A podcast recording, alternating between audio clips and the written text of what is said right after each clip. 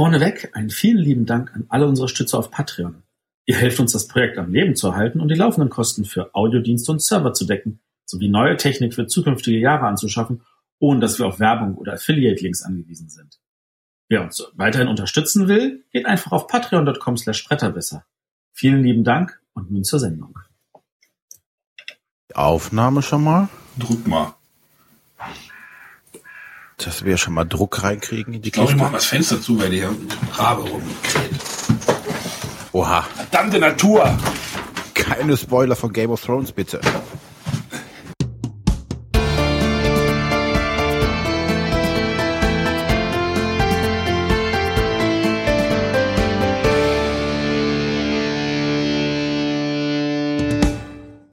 Hallo und herzlich willkommen bei den Bretterwissern. Die Bretterwisser sind der Arne, Moin.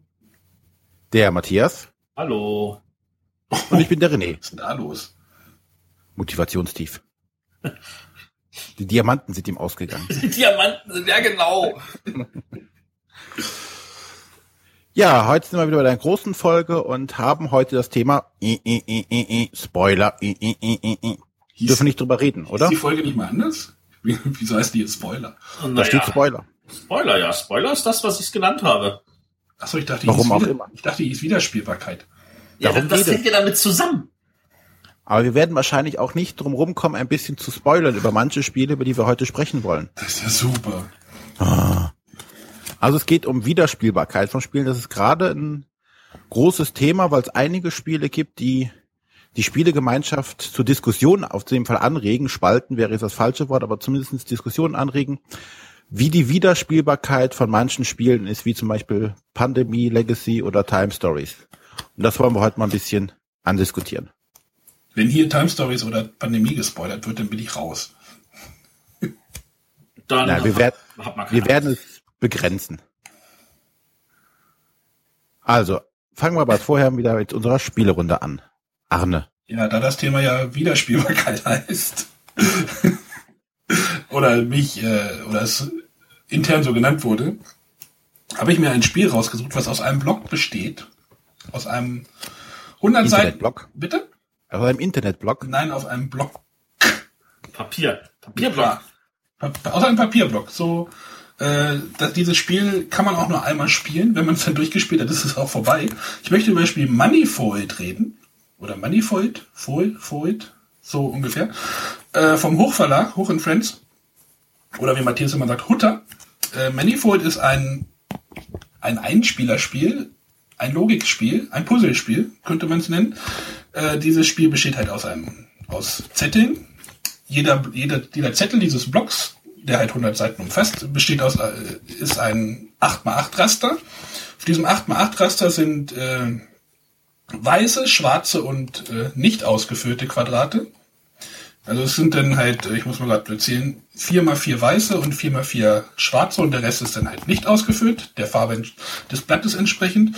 Und jetzt geht es darum, dieses Blatt so zu falten, dass auf der einen Seite nur die weißen und auf der anderen Seite nur die schwarzen Quadrate zu sehen sind. Und diese Durchsicht, ich nenne sie halt, halt durchsichtigen oder nichtfarbigen, ähm, die soll man halt irgendwie wegfalten. Also das, das Spiel wird halt auch als irgendwie Origami-Puzzle oder Origami-Logik-Puzzler bezeichnet. Da steht halt auf jeden Fall drauf und äh, das trifft es schon sehr gut. Ich muss zum Disclaimer, ich spiele das Spiel nicht, weil ich dafür nicht geeignet bin. Ich, Loser! ich habe das äh, für meine Freundin gekauft, die total Puzzle besessen ist in den letzten Wochen und da habe ich gedacht, naja, ich schick's dir erstmal. Und ich halte gerade in meinen Händen das Puzzle 3 und das würde ich auch noch hinkriegen. Das ist nämlich ganz einfach. Also die Puzzle, diese Puzzle steigen halt in dieser Schwierigkeit an. Und äh, dieses Puzzle, dieses Dreier-Puzzle besteht irgendwie aus eins, zwei, drei, vier, vier Feldkanten und dann faltet man es irgendwie so zusammen und dann hat man so ein Quadrat von, wie gesagt, vier mal vier. Auf der einen Seite weiß, auf der anderen Seite schwarz. Äh, jetzt nehme ich einfach mal das Puzzle 77 in die Hand. Ähm, was halt die Farbe Rot hat. Also die Farben in diesem Block sind grün, gelb, blau, rot. Rot sind dann halt die schwierigen und äh, ja, da würde ich jetzt total versagen. also diese Puzzle sind schon sehr, sehr ausgefeiert und man braucht auch dann irgendwann in späteren eine ziemlich gute Falltechnik. und auch eine gewisse Logik, bei der ich irgendwie meine Geduld verlieren würde. Aber wie gesagt, dieses 77er liegt halt hier auch schon gefaltet vor mir. Es wurde halt auch schon geschafft. Wie gesagt, nicht von mir. Aber ich habe meine Freundin vorhin, vorhin nochmal gefragt. Ich sage, was, sie meinte, es findet, findet es total abgefahren und total super, dass man halt da wirklich überlegen muss, wie man es jetzt falten muss. Und äh, das ist wirklich logisch schon ziemlich krass. Und, äh, wenn sie mal jetzt von diesen 80er Puzzles jetzt eins in die Hand nimmt, sagt sie immer, oh, wie soll das denn funktionieren? Und ich sehe mir dieses Puzzle an und da sind irgendwie nur noch so halbe, halbe schwarze und halbe weiße und die sind wild über diesen Plan verteilt und irgendwann geht's dann so, aha, und dann hat sie dieses Puzzle wieder fertig und ich gucke mir das dann immer an, wie das gefaltet ist und denke mir, schlag mir die Hände dann über den Kopf und äh, ja. Aber wenn dieser Block jetzt einmal durch ist, dann ist auch Ende. Also dann ist keine Wiederspielbarkeit und einen Spoiler gibt's am Ende auch nicht. Also ich kann dazu sagen, ich finde das auch total toll. Ich habe da auch eine ganze Weile lang viel, viel Spaß dran gehabt. Ähm, beziehungsweise zum Teil habe ich es auch noch. Und das Schöne an diesem Blog ist ja einfach, äh, das ist auch eine ganz, ganz tolle Beschäftigung, wenn man äh, unterwegs ist und sich mit anderen Leuten trifft. Also der, der Hurenfrenz hat sich ja nicht lumpen lassen, hat ja auch ein paar immer wieder an Leute verteilt auf der Messe in Nürnberg und dann saßen wir beim Blogger-Treffen und da habe ich auch nebenbei immer an irgendwelchen Dingern rumgepuzzelt und gemacht und äh, das war schon sehr, sehr äh, spannend. Wobei ich die Grünen jetzt als sehr, sehr, sehr einfach bezeichnen müsste. Da guckt man drauf, macht klack, klack, klack und dann ist es fertig. Ähm, bei den roten, also den richtig schweren, da kommt schon noch ein bisschen mehr Gehirnschmalz mit rein. Da ja, da passiert es dann auch schon so, dass die Bruchkanten irgendwie auseinanderreißen, weil man so oft hin und her biegt und faltet. Und, aber es ist, es ist eine super klasse Idee und äh, und der Simon hat mir erzählt, also was, was, das, was er sehr, sehr schön findet, und ich würde sagen, das kann ich auch so bestätigen, ist, äh, man hat halt diesen Blog, man gibt einfach jemandem anderen auch einen Puzzle, sagt, hier, probier auch mal eins. Und äh, der hat dann halt diesen Zettel, den kann er auch behalten. Auf der Rückseite hat er halt einen QR-Code und dann kommt er direkt auf eine Seite, wo er eine Info zu diesem Spiel auch bekommt. Aber nur zu dem Spiel. Ich dachte, jedes Puzzle hätte so ein eigenes. Ach, die Lösung wäre da drauf, aber, aber die ja. Lösung brauchst du nicht, weil das ist ja alles ganz easy zu lösen. ja, wenn du das sagst. Ja, Manifold, äh, Hoch in Friends, äh, steht auch kein Designer drauf, sondern nur ein Erfinder. Das ist äh, Jérôme Morin Drouin. Klingt irgendwie französisch. Oder ja. Ich habe bei Boardgame Geek auch nichts gefunden dazu, also ist nicht gelistet als Brettspiel. Okay. Aber Gut, ist trotzdem trotz, super. Trotzdem eine Empfehlung, ja. Mal was anderes, also was ganz anderes, wenn man sich so ein bisschen selber auch mal abends beschäftigen möchte und nicht irgendwie sich das iPhone oder äh, Smartphone ins Gesicht halten möchte, sondern was anderes machen möchte. Sehr schön. Dann komme ich jetzt mal zu einem Spiel, wo der Wiederspielbarkeit, wenn man es denn möchte, sehr hoch liegt. Äh, und zwar möchte ich auch ein etwas älteres Spiel sprechen, und zwar The Witcher, das Abenteuerspiel. Zum gleichen oder als Basis dient dazu natürlich das gleichnamige Computer Rollenspiel, das mittlerweile auch schon sehr erfolgreich ist und äh, in seiner dritten Iteration sich auch schon befindet, die jetzt, glaube ich, gerade auch in allen möglichen Weisen ausgeschlachtet wird mit Erweiterungen noch und nöcher. Ähm, bei The Witcher The oder Witcher Adventure Game oder Abenteuerspiel übernimmt man eine der Rollen der äh, bekannten Charaktere. Ich selber habe das Computerspiel nur damals mal kurz angespielt, aber aus Zeitmangel dann irgendwann aufgegeben. Ähm, ich helfe ja, dir. Man, ja, man kann also einen der, der Charaktere, auch unter anderem den Hauptcharakter, den äh, Gerald von Riva und einige andere der dort auftauchenden Charaktere übernehmen. Und äh, macht jetzt in klassischer Manier, muss man dort questen. Also man reist über das Land, über die Landkarte, ähm, die von irgendwelchen externen Ereignissen auch bedroht ist. Also es gibt wohl irgendwo einen Krieg, der dort stattfindet, der äh, Ereignisse hervorruft, die während des Reisens einen behindern können. Und äh, jeder kann sich aus einem drei Arten von Quests, es gibt natürlich die klassischen Kampf, Magie und Abenteuer-Questen, die man machen kann. Äh, das sind so ja große, ja, doppelt so lang wie so eine normale äh, oder dreimal so lang wie eine normale äh, Spielkarte, wo dann verschiedene Informationen, Hintergrundinfos und ein bisschen Flavortext draufsteht, kann man sich eine aussuchen, die dann die bestimmten Schwerpunkte halt irgendwie auf Kampf, Magie oder Diplomatie hat. Ähm, meistens bestehen diese Quests daraus, dass man verschiedene Informationen sammeln muss und dadurch bestimmte Quest-Items quasi bekommt oder Hinweise bekommt. Oder nee, Beweise bekommt man, indem man Hinweise sammelt.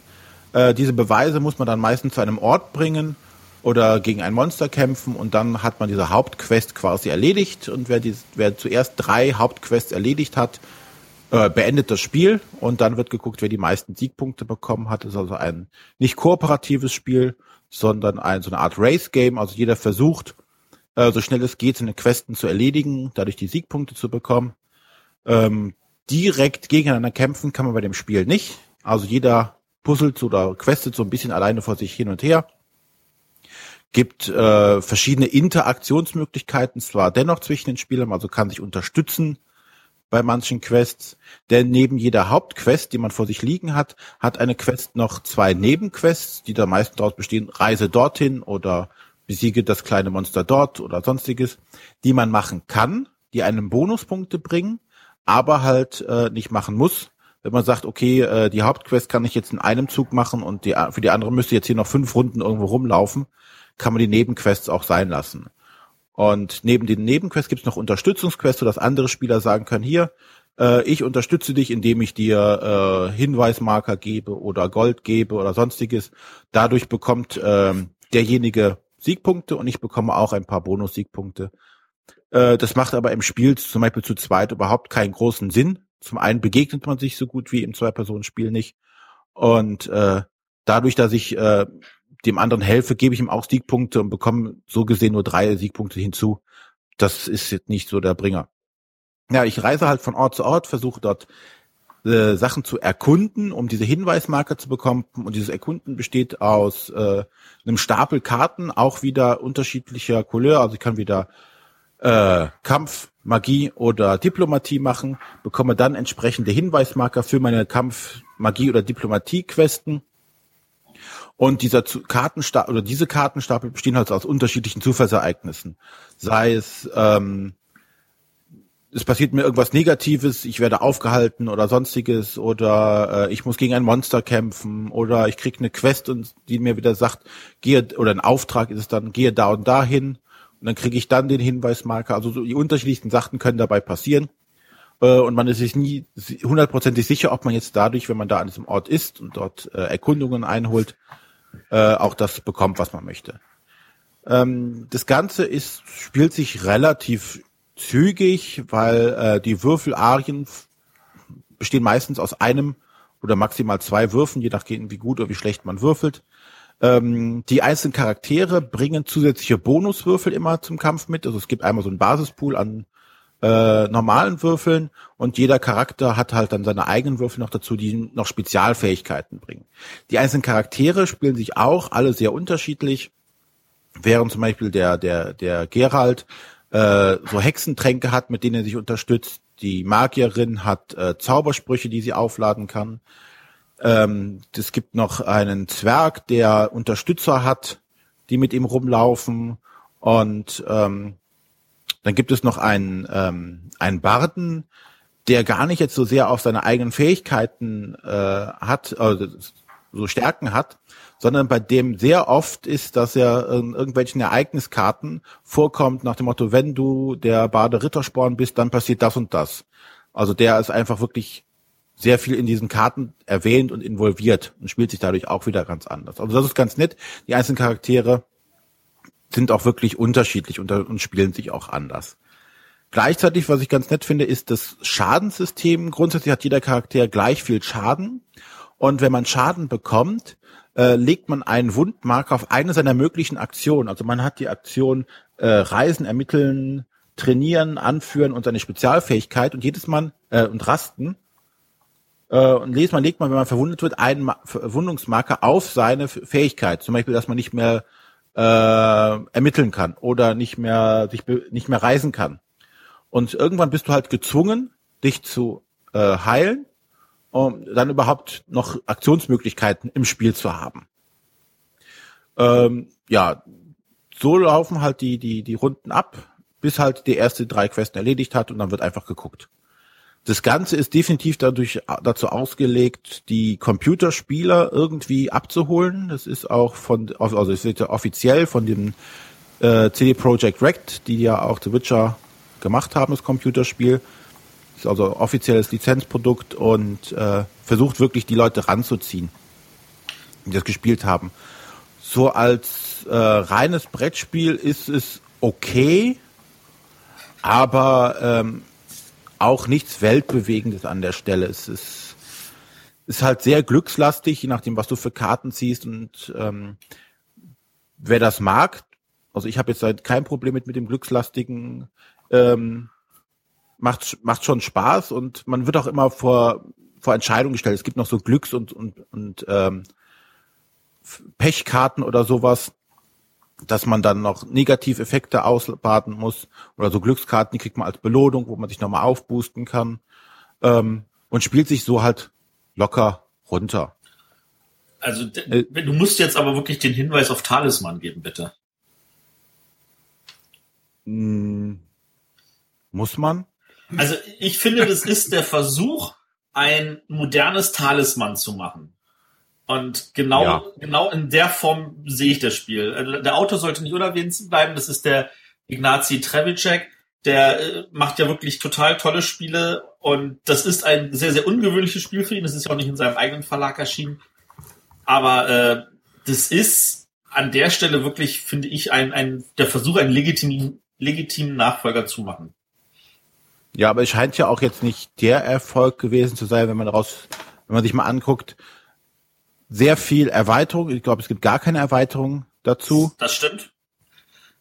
Und das ist ja schon mal immer so ein, so ein kleines Anzeichen dafür, wie erfolgreich wirklich das Spiel verkauft wurde. Ich denke wirklich, es ist dazu ausgelegt gewesen, ähm, die Computerspieler mal ranzuholen, die zu sagen, hier, kauft doch das tolle Brettspiel zu eurem Lieblingscomputerspiel. Ähm, es ist kein schlechtes Spiel geworden, aber halt auch kein, kein grandioses. Und ja, die, die Parallelen zu, zu Talisman sind da. Ähm, Wobei äh, natürlich Talisman da doch um Welten, in Anführungszeichen, aus heutiger Sicht dahinter liegt. Genau. Also das Spiel ist äh, nach modernen Gesichtspunkten definitiv besser als Talisman. Also ich kann dazu sagen, wir haben das ja auch gespielt und wir waren total begeistert im Sinne von, als echter Talisman-Fan hast du sofort jede Menge Spaß. Unser Problem an dem Spiel war die völlig unrealistische Angabe, wie lange ein Spiel dauert auf der Schachtel. Ähm, du hast wahrscheinlich die Schachtel gerade vor der Nase. Da steht irgendwas von zwei Stunden, zweieinhalb in dem Dreh. Warte mal, ich muss sie mal umdrehen. Äh, ein bis zwei Stunden. Ein bis zwei Stunden. Ich glaube, ein bis zwei Stunden dauert es, wenn du es alleine spielst. Wir haben in der ersten Partie zu viert, haben wir, glaube ich, sechs Stunden dran gesessen. Oder fünf. Und es war jetzt nicht so, dass wir irgendwie dauernd irgendwelche Regeln nachgucken. Es hat einfach so lang gedauert. Ich glaube, die Angabe ist pro Spieler. Die haben sie vergessen dazu zu schreiben. Also wir haben das zu zweit bis jetzt meistens gespielt und haben wirklich so zwei Stunden gebraucht. Ja, siehst du, eine Stunde pro Spieler. Also das ist, das, es dauert einfach lange. Das dauert einfach viel zu lange. Und für die Länge wiederum wird es nicht, aber da haben wir auch wieder den Vergleich zu Talisman. Talisman dauert auch einfach nur lange. Ja, bei Talisman hast du jetzt noch das Problem, dass du würfelst für deine Bewegung und sowas alles. Ja, das ist richtig. Also ich finde ich finde Witcher total toll gelungen und wenn sie das Zeitproblem in den Griff kriegen würden äh, in der Neuauflage, dann fände ich, wäre es sogar ein super geniales Spiel, das ich öfter auf den Tisch packen würde. Ähm, so finde ich es einfach nur gut. Ja. Aber die Wahrscheinlichkeit für eine Neuauflage ist ja, denke ich mal, eher gering. Leider. Aber sie haben halt wirklich versucht, diesen, diesen Flavor von Computerrollenspiel. Also ich gehe irgendwo hin, muss eine Quest erledigen für jemanden, habe dabei noch so Sidequests, die ich machen kann. Das haben sie einfach versucht zu machen, dass, ja, ich denke mal, ist hauptsächlich für die Computerspiele ausgelegt, dass die da mit rangeholt werden. Ja, dass sehr wahrscheinlich, da, ja. Dass die das Spiel da wiedererkennen und äh, ja. Ich weiß nicht, ob es ihnen damit geglückt ist, ein paar Computerspieler ans Brettspiel ranzuholen. Wäre schön gewesen. Ja, aber dann nochmal zu den äh, Eckdaten. Wie gesagt, das Spiel ist von Ignazi Trevicek äh, aus dem Hause Fantasy Flight, CD Projekt Red, Heidelberger Spieleverlag. die Klassiker, die wohl so ein Spiel auch zu vermuten ist. Ähm, ja, der Grafiker wird hier nur noch Graphit Studios und Damien Mem Memolity angegeben. Sagen mir alle nichts die Namen. Ja, aber das war The Witcher, das Abenteuerspiel. Gut, äh, dann darf ich jetzt wohl, oder? Du musst. Ich muss. Gut, äh, dann reden wir mal über ein Spiel, das, äh, wo es, wo ich das Gefühl habe, das teilt sich auch auf in Leute, die sagen, das ist das Drögeste, was sie je gesehen haben, und Leute, die sagen, boah, ist das genial, ich liebe dieses Spiel. Zur letzteren Gruppe gehört Will Wheaton, der das auch in seiner letzten, in seiner nächsten Staffel von ähm, seiner Tabletop-Show zeigen wird. Und es geht um das Spiel Lichterfest oder auf Englisch Lanterns, Harvest Festival. Ähm, ein Spiel, das schon mal von der Grafik her total stimmungsvoll rüberkommt, weil man sieht diese ganzen Papierlampignons, die dann so auf dem Wasser so schwimmen in verschiedenen Farben und das sieht alles sehr, sehr, sehr, sehr stimmungsvoll aus. Äh, technisch gesehen äh, hat, finde ich, ist von dem Spiel aber ähm, thematisch da nichts weiter übrig geblieben. Jeder hat ein paar Plättchen. Die Plättchen sind so aufgeteilt, dass äh, zu jeder Seite äh, irgendwie eine bestimmte Farbe ist und äh, man versucht halt man versucht, man muss aber nicht, gleiche Farben an gleiche Farben zu legen. Ähm, das Ganze sind halt, also die Plättchen werden aneinander gelegt, man kann auch nur an eine Seite anlegen, man kann auch an mehrere Seiten anlegen. Äh, und wie gesagt, es muss halt nie passen. Äh, grundsätzlich, wenn man anlegt und man hat eine Übereinstimmung zu benachbarten Plättchen, dann bekommt man eine Karte in der Farbe von der Farbe, die passend gelegt wurde. Also wenn ich eine grüne Kante an eine grüne Kante lege, kriege ich dafür eine grüne Karte. Wenn ich das in so eine Ecke liege, wo dann so zu zwei Plättchen benachbart ist und das eine ist grün, das andere ist lila, bekomme ich eine grüne und eine lila eine Karte. Soweit ganz easy. Zusätzlich, und jetzt äh, muss man sich gedanklich darauf auch vorbereiten, dass diese Plättchen nicht irgendwie gerade am Tisch liegen, sondern eher so gedreht, ähm, legt man das Plättchen so, dass immer eine Kante zu einem Spieler zeigt. Und man erhält, jeder, jeder Spieler erhält die, eine Karte der Farbe, der Kante, die zu ihm zeigt. Ähm, das heißen, wenn ich das geschickt lege, dann kriege ich das Plättchen auf jeden Fall, die Karte auf jeden Fall, die ich auf jeden Fall brauche, um irgendwas zu erfüllen und muss halt gucken, dass die anderen vielleicht nicht das kriegen, was sie bräuchten, um irgendwas zu erfüllen und gleichzeitig vielleicht noch ein paar Bonuskarten einzuheimsen für benachbarte Farben. Ähm, was macht man mit diesen Farbkarten? Die kann man nämlich, nachdem man gelegt hat und seine Karten eingesammelt hat, ähm, nee, kann man nämlich davor, bevor man gelegt hat, kann man sie nämlich eintauschen. Das ist nämlich das Gemeine, nachdem man gelegt hat, muss man eine Runde warten, bevor man es eintauschen kann. Und in der Zwischenzeit haben vielleicht die anderen etwas bekommen, womit sie schon eintauschen können. Ähm, man tauscht entweder vier gleiche, äh, also beliebige, irgendwelche, oder äh, drei Doppels, also zwei verschiedene, zwei gleiche plus zwei gleiche plus zwei gleiche oder alle sieben verschiedenen Farben jeweils einmal. Die gibt man einfach ab und dafür kriegt man eine Siegpunktkarte. Und die Siegpunktkarten werden im Laufe des Spiels immer weniger. Also am Anfang sind das, glaube ich, äh, neun oder zehn Punkte und das geht so runter bis auf vier Punkte. Äh, bei manchen Kombinationen einfacher und schneller, bei anderen langsamer.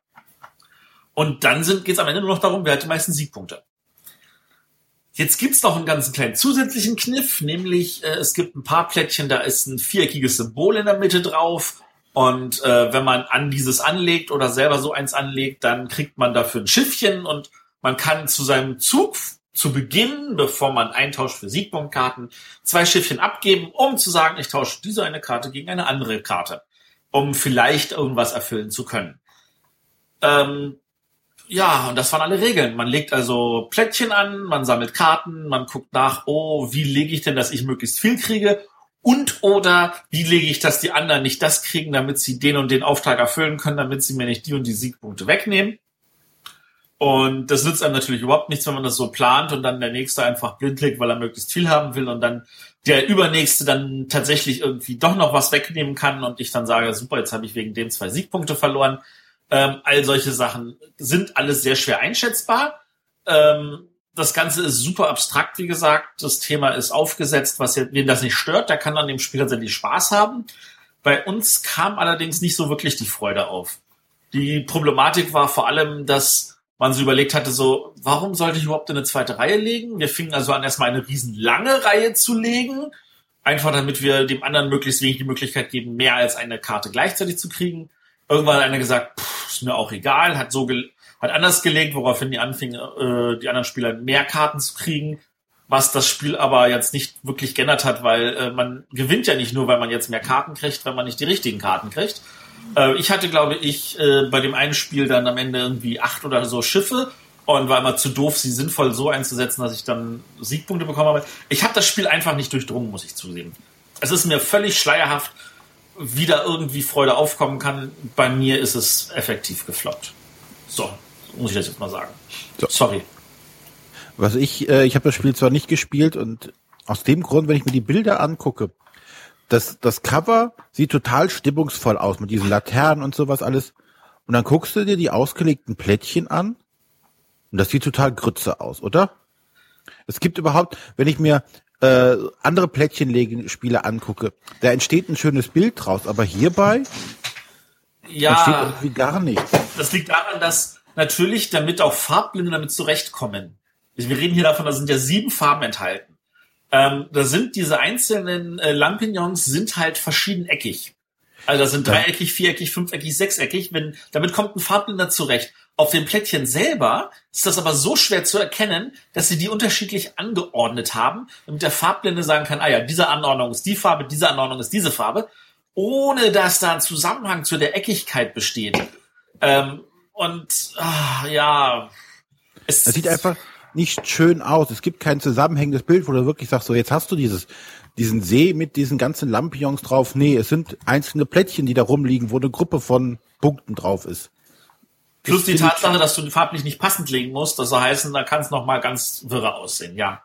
Und das unterstreiche ich so. Und dann sind noch diese, diese Symbole in der Mitte drauf, die jetzt überhaupt nicht dazu passen. Das mittendrin einfach, weiß ich nicht, hier so, so ein Drache. Sieht aus wie draufgeklebt. Der ist auch gefühlt wie draufgeklebt. Oder ein Panda oder einfach nur ein, also es gibt dann so, so Promo-Plättchen, wo dann nichts weiter drauf ist als dann das, das Firmenlogo, wo man denkt so, und, kann das jetzt noch was anderes? Nein, das kann nichts anderes ist einfach nur ein anderes Viereck in der Mitte. Äh, ja. Schade bei so einem Spiel, was, was zumindest vom Cover her sehr stimmungsvoll aussieht. Ja, aber ich glaube, das ist halt einfach dieser Versuch, dieses äh, abstrakte Spiele funktionieren im Markt nicht. Deswegen wird mit irgendwie mit allen Mitteln versucht, äh, da vielleicht irgendein Thema drauf zu kriegen. also ich stimme dir zu, dass abstrakte Spiele nicht im Markt funktionieren, wenn jetzt 2007 wäre äh, Gewinn von Quirkel im Jahre 2011 zum Spiel des Jahres hat wohl bewiesen, dass es einen Markt gibt, der gerade abstrakte Spiele will, auch im Familienspielebereich, weil es einfacher aussieht. Ja, vielleicht hätte man dann halt auch einfach irgendwie, einfach irgendwie verschiedene Farben oder verschiedene Muster oder sowas, halt sich ganz von dem Thema lösen, das einfach auf abstrakt zu machen und versuchen, ob man da das vielleicht besser hinkriegt ich glaube, ich glaube, das Thema ist einfach falsch gewählt. Also ich meine, das ist ein witziges Thema im Sinne von, über dieses Lampignon Festival hat, glaube ich, noch gar keiner irgendwie ein Spiel gemacht. Ähm, ich glaube, in Deutschland würde das besser funktionieren, wenn du da Schafe und Kühe drauf machen würdest. Ich sagen, gerade an ein Bauernhof-Thema gedacht. ich, ich glaube wirklich, ich meine, es gibt ja so, so, so, so genug Spiele, wo du, also hier, mir fällt ja meine Schafe, deine Schafe ein. Da sind die Plättchen auch ungefähr so aufgebaut. Und da hat das Thema nie gestört, da kam richtig Freude auf. Und ich glaube wirklich, dass das hier auch getan hätte. Wenn du halt äh, ne, Schafe und Kühe und äh, Rinder und äh, Schweine und ich weiß nicht noch irgendwie sieben verschiedene Tiere gesammelt hättest ähm, und die dann hättest du entsprechend anlegen müssen, ich glaube, da wäre tatsächlich mehr Freude aufgekommen bei uns. Unabhängig davon, dass das Spiel nicht wirklich dadurch besser oder schlechter wäre. Also das, das, das Thema wirkte halt einfach. Hm. Ja. Tja. Aber so ist das manchmal. Vielleicht hatten wir auch einfach nur die falschen Tage erwischt, an denen wir es mal probiert haben oder die falschen Mitspieler. Das ist ja alles immer sehr schwer einzuschätzen. Auf jeden Fall, bei uns war es jetzt nicht der Hit. Ähm, das war Lichterfest oder auch Lanterns, The Harvest Festival von dem Autor Christopher Chang äh, mit Wundergrafiken von Jason Kingsley, Christina Meyer, Tyler Siegel, Bess Sobel. Ich frage mich, warum da so viele Künstler Jeder eine Farbe gemacht. Jeder einen Lampion gemacht. Jeder einen Lampion, mhm, genau. Äh, genau, erschienen ist das bei ähm, Pegasus Spiele, beziehungsweise im amerikanischen bei Renegade und äh, das Entwicklerstudio ist Foxtrot und natürlich ganz dick und fett vorne drauf ein Gewinner des Mensa Select. Da kann jetzt auch jeder sich seinen Teil denken. Mhm. Ist Haben wir. negativ. Ja, also der, der, der Mensa Select ist ja ein total spannender Preis, weil in Amerika der tatsächlich ein verkaufsförderndes äh, Siegel ist, so wie in Deutschland der Spiel des Jahres Papier. In Amerika ist der Mensa Select etwas, wenn die Eltern sehen, oh cool, da steht Mensa Select, dann kaufen die das. Und ähm, das, deswegen ist dieser Preis eigentlich nicht zu ignorieren. Aber äh, ich bin halt nicht davon überzeugt, dass dieser Mensa Select ein, eine sinnvolle Art und Weise ist, wie man einen Preis vergeben muss. Aber das, das ist wieder eine persönliche Meinung. Ja, gut. Dann haben wir eigentlich die Vorstellung durch, würde ich sagen. Genau. Und kommen jetzt zur Frage der Woche. Da äh, haben wir eine, ja, eine Frage, die auf eine unserer letzten Episoden anspielt, und zwar auf die Folge 67. Arne, du hast die rausgesucht oder wer hat die? Ich glaube, Matthias hat die da reingepostet. Die, die kamen über Twitter rein. Genau, der Knut, Knut hat uns gefragt äh, via Twitter, ob äh, Time Stories nicht äh, ein Andor mit einer komplexeren Legende ist. Ganz äh, punkt, äh, punktuell oder auf den Punkt gebracht. Was halt in 140 Zeichen passt. Genau. Äh, nein. Als kurze Antwort darauf. Warte mal, ich würde es ein bisschen langer, langer ausformulieren. Definitiv nein. Aber vielleicht sollten wir das ein bisschen auch ausführen noch. Warum nein? Ja, das müssen jetzt die Leute machen, die Time Stories gespielt haben. Ach, Arne, Arne, das müssen wir nachholen, echt. Ähm, Ja, ich denke, Andor ist schon mehr die, also alleine die, die Bewegung auf dem Brett bei Andor musst du versuchen, Züge vorauszuplanen. Du siehst ähm, Monster auf dich zubewegen und musst gucken, okay, du hast ein Ziel, äh, die dürfen die Burg nicht erreichen oder du musst zu irgendeinem äh, Punkt hin, um was zu machen und du musst sagen, okay, wir teilen uns jetzt auf, du gehst dahin und kämpfst das Monster, während ich hier hingehe und äh, den das goldene Horn suche äh, und oder wir müssen in die Mine reingehen. Und es fühlt sich komplett anders dadurch an. Und bei Time Stories bist du ja wirklich, hier stimmt was nicht und geh mal los und versuch mal zu erkunden. Und du hast halt nicht dieses Spielbrett, wo sich Sachen auf dich zubewegen. Das, es fühlt sich anders an. also Andor ist definitiv eher ein Spiel, wo wir, also ich meine, beides, was man beides zugestehen muss, wir haben Puzzle-Elemente. Das werden wir ja auch in dieser Sendung nochmal ein bisschen genauer angehen. Äh, während du halt bei Time Stories versuchst, das große Puzzle, so, worum geht's hier überhaupt, erstmal zu lösen. Äh, und dann, wie löse ich dieses Puzzle, das ich dann gefunden habe, dann möglichst geschickt und schnell und gut. Äh, hast du bei Andor eher das Gefühl, okay, ich weiß, was das Puzzle ist und wie kriege ich das hin, ohne dass die Monster da reinlaufen. Also gefühlt ist das ja bei Andor eigentlich immer dieselbe Art von Puzzle. Und dann hast du halt bei Andor ganz viele Steuerungen. Diese Kämpfe mit diesen Monstern über die Würfel, die sind so zeitentscheidend. Und ähm, das gibt's natürlich auch bei Marcy Case, dass da äh, ein bisschen was mit Kämpfen ist und so. Aber an sich ist das, sind die Proben bei Time Stories Pillepalle verglichen zu dem, was du äh, an, an, an Gehirnschmalz dafür bei, bei Andor aufbringen musst. Ja, und bei, bei Andor ist es ja eher so, die Kämpfe sind dazu gedacht, dass du überlegen musst, kann ich, muss ich diesen Kampf machen oder muss ich ihn nicht machen? Ja. Es ist ja nicht so, dass du da marodierend durch die Lande marschierst, sondern jede Entscheidung, die du bei Andor triffst, kostet dich Zeit. Also mehr Zeit sogar, also da ist der, dieser Zeitfaktor noch stärker als bei Time Stories, finde ich. Weil du erst diesen Zeitdruck hast und sagen, okay, du musst, du darfst diesen, dieses Monster einfach nicht besiegen, du musst es quasi durchlaufen lassen bis zur Burg, da wo es nicht hin soll. Ähm, aber da ist noch genug Platz, also dürfen noch drei weitere Monster hin, weil, wenn ich das Monster besiege, der Zeitmarker wieder um eins weitergeht. Und da hast du ja tatsächlich, wie viel sind's? Zehn? Zehn Zeiteinheiten, wo dieser Zeitmarker drauf Rennen, also 14, 13. Auf jeden Fall nicht viel. Unendlich wenig Zeit eigentlich und jeder Kampf kostet dich einfach was. Und äh, durch die, die, die Ereignisse oder durch die Kämpfe oder diese Zeitmarker weiter werden wir die Ereignisse ausgelöst. Und so, du bist also daran bedacht, okay, dieses Ereignis noch nicht auszulösen, weil es meistens negative Konsequenzen für dich hat. Ja. Also ich finde schon, dass es zwei komplett unterschiedliche Spiele sind und äh, Time Stories hat natürlich den Vorteil zu sagen, okay, wir sind jetzt am Anfang in der Nervenheilanstalt, das nächste spielt äh, in irgendeinem anderen Setting, das nächste bei den Pharaonen, das übernächste vielleicht im Weltraum, das nächste auf keine Auf Ahnung. einem Schiff in der Arktis. Genau. Du hast da schon die Möglichkeit, bei Andor bist du, zumindest was das Setting anbelangt, wenn du noch Andor draufschreiben möchtest, ja festgelegt. Future Andor, Space Andor. Aber, aber ich, wir können, denke ich, übereinstimmen, dass es natürlich schon Sachen gibt, die parallel wirken, aber die Umsetzung ist so unterschiedlich, dass ähm, man da eigentlich, also der Vergleich hinkt halt, wenn man ihn genau betrachtet. Formulieren wir es so rum. Genau.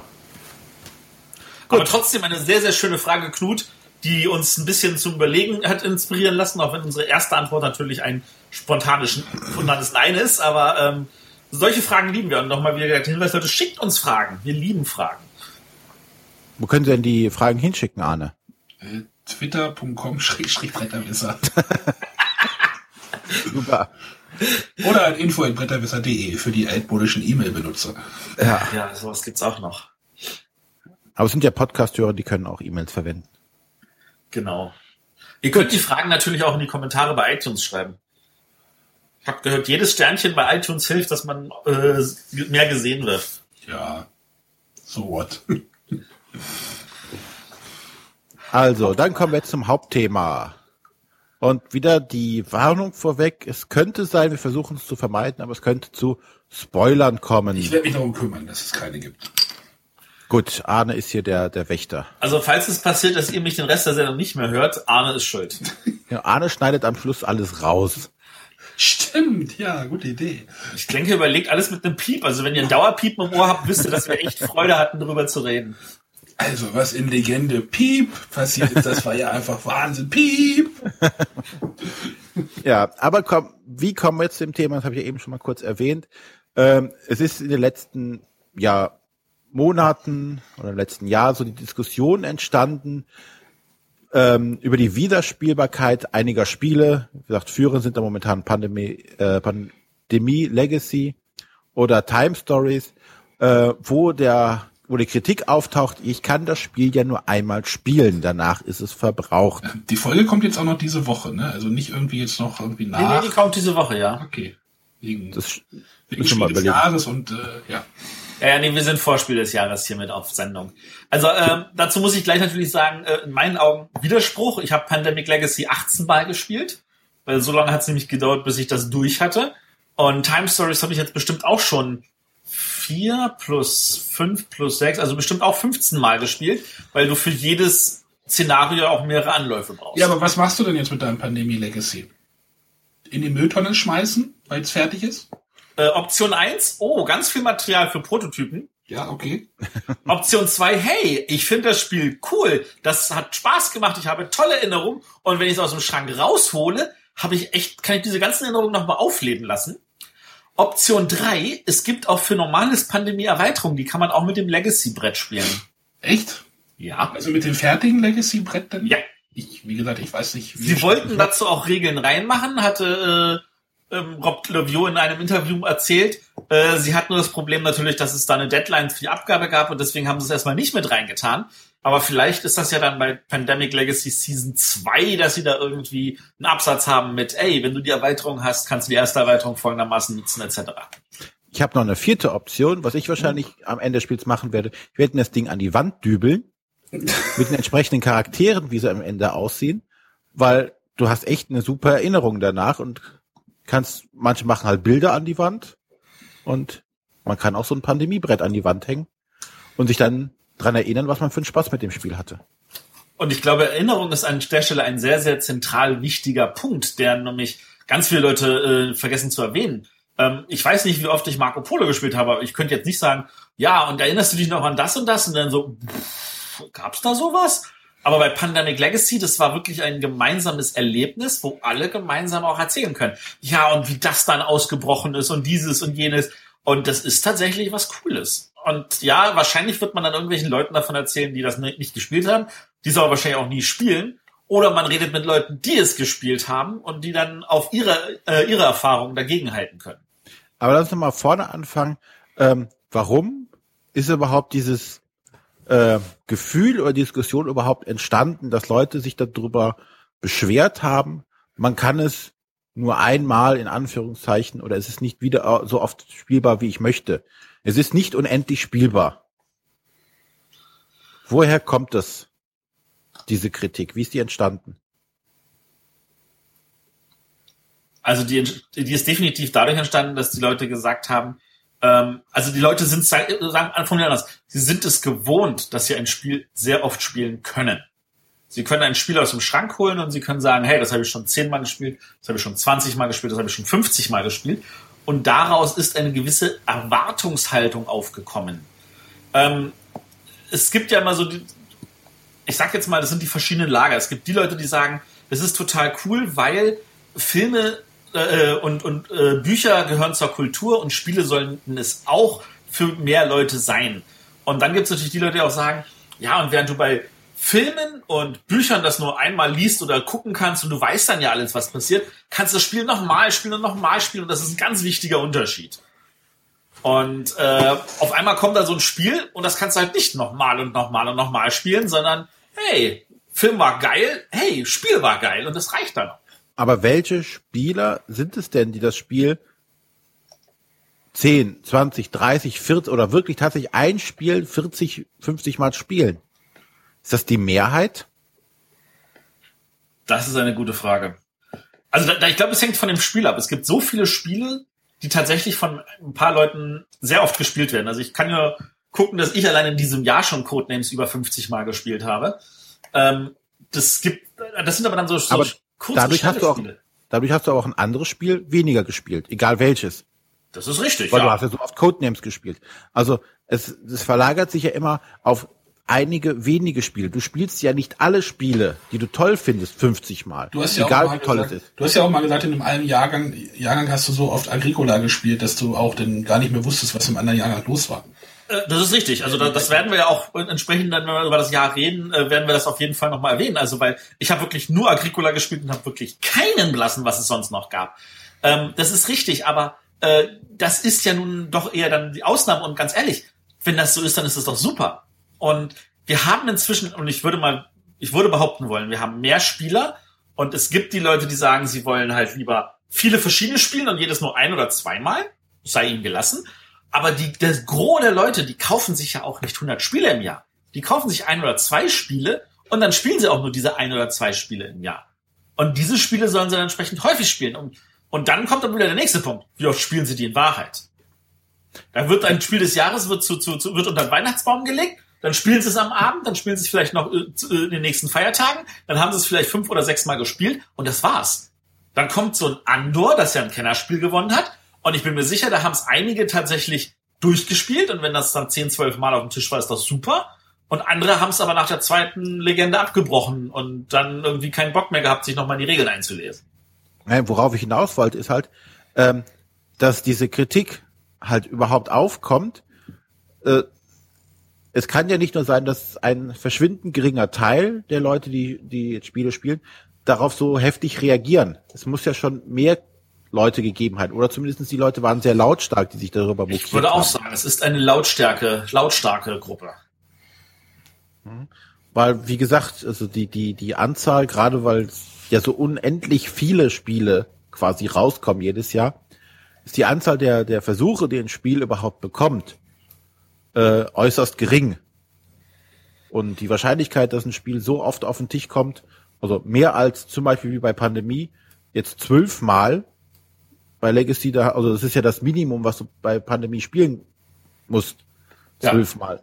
Und ein anderes Spiel schafft es vielleicht gar nicht zwölfmal auf den Tisch zu kommen, auch wenn es vielleicht ein tolles Spiel ist, aber einfach aufgrund dessen, weil es gibt ein anderes Spiel, was jetzt raus wieder rausgekommen ist, das vielleicht einen Tacken besser ist, also bleibt das andere wieder liegen. Also. Äh, lasst uns noch mal kurz auf ein bisschen Hintergrund noch eingehen. Ähm, mhm. Also wir haben ja, ich habe ja kurz angeschnitten, es gibt ja diese Filme, die man nur einmal guckt und es gibt ja auch diese Bücher, die man nur einmal liest. Aber es gibt ja auch Bücher, die kann man mehrmals lesen. Und wir hatten das mal kurz erwähnt, glaube ich, in der Rollenspielfolge. Äh, es gibt diese Solo-Abenteuerbücher, die Fighting Fantasy, die Einsamer Wolf. Also das bekannteste ist ja hier auch äh, der Hexenmeister vom Flammenden Berg. Ähm, da, wo man seine Entscheidung selber treffen kann. Man liest den ersten Abschnitt und am Ende heißt es, möchtest du nach links oder rechts gehen und dann liest bitte bei Abschnitt 75 oder bei Abschnitt 212 weiter. Und diese Bücher sind tatsächlich so gestaltet, dass wenn du sie einmal durchgelesen hast, du wieder von vorne anfangen kannst und andere Entscheidungen treffen kannst und auch andere Entscheidungen treffen solltest, um einfach andere Teile des Spiels kennenzulernen. Und das ist auf einmal ein Buch gewesen, das man mehrmals lesen konnte. Ähm, und auf dieser Niveau bewegten sich natürlich dann auch für viele Leute Spiele so. Die Wiederspielbarkeit muss gegeben sein. Ja, aber ähm, auch nochmal ein anderer Blickwinkel, zumindestens du und ich kommen ja aus der Rollenspielecke. Ja.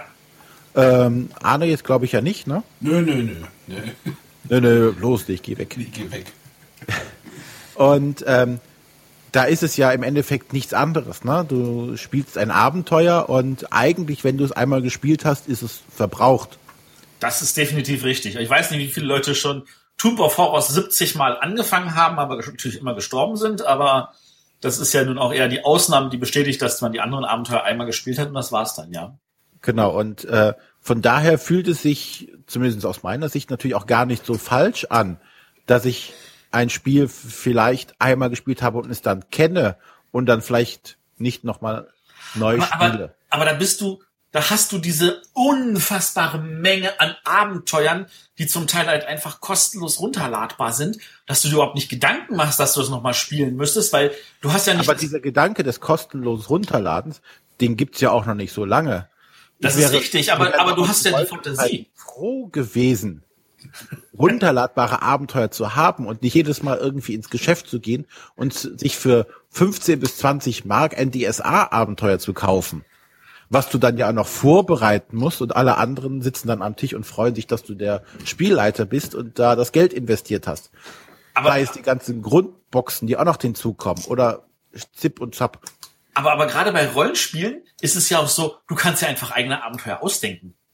Du kannst ja einfach sagen, oh, ich lasse meine Fantasie spielen und mach dieses und jenes, weil du spielst ja weiterhin nur dieses eine Rollenspiel. Ja, du kannst, aber demnach wäre dieser Rollenspielmarkt ja tot, wenn du alles nur mit der Fantasie.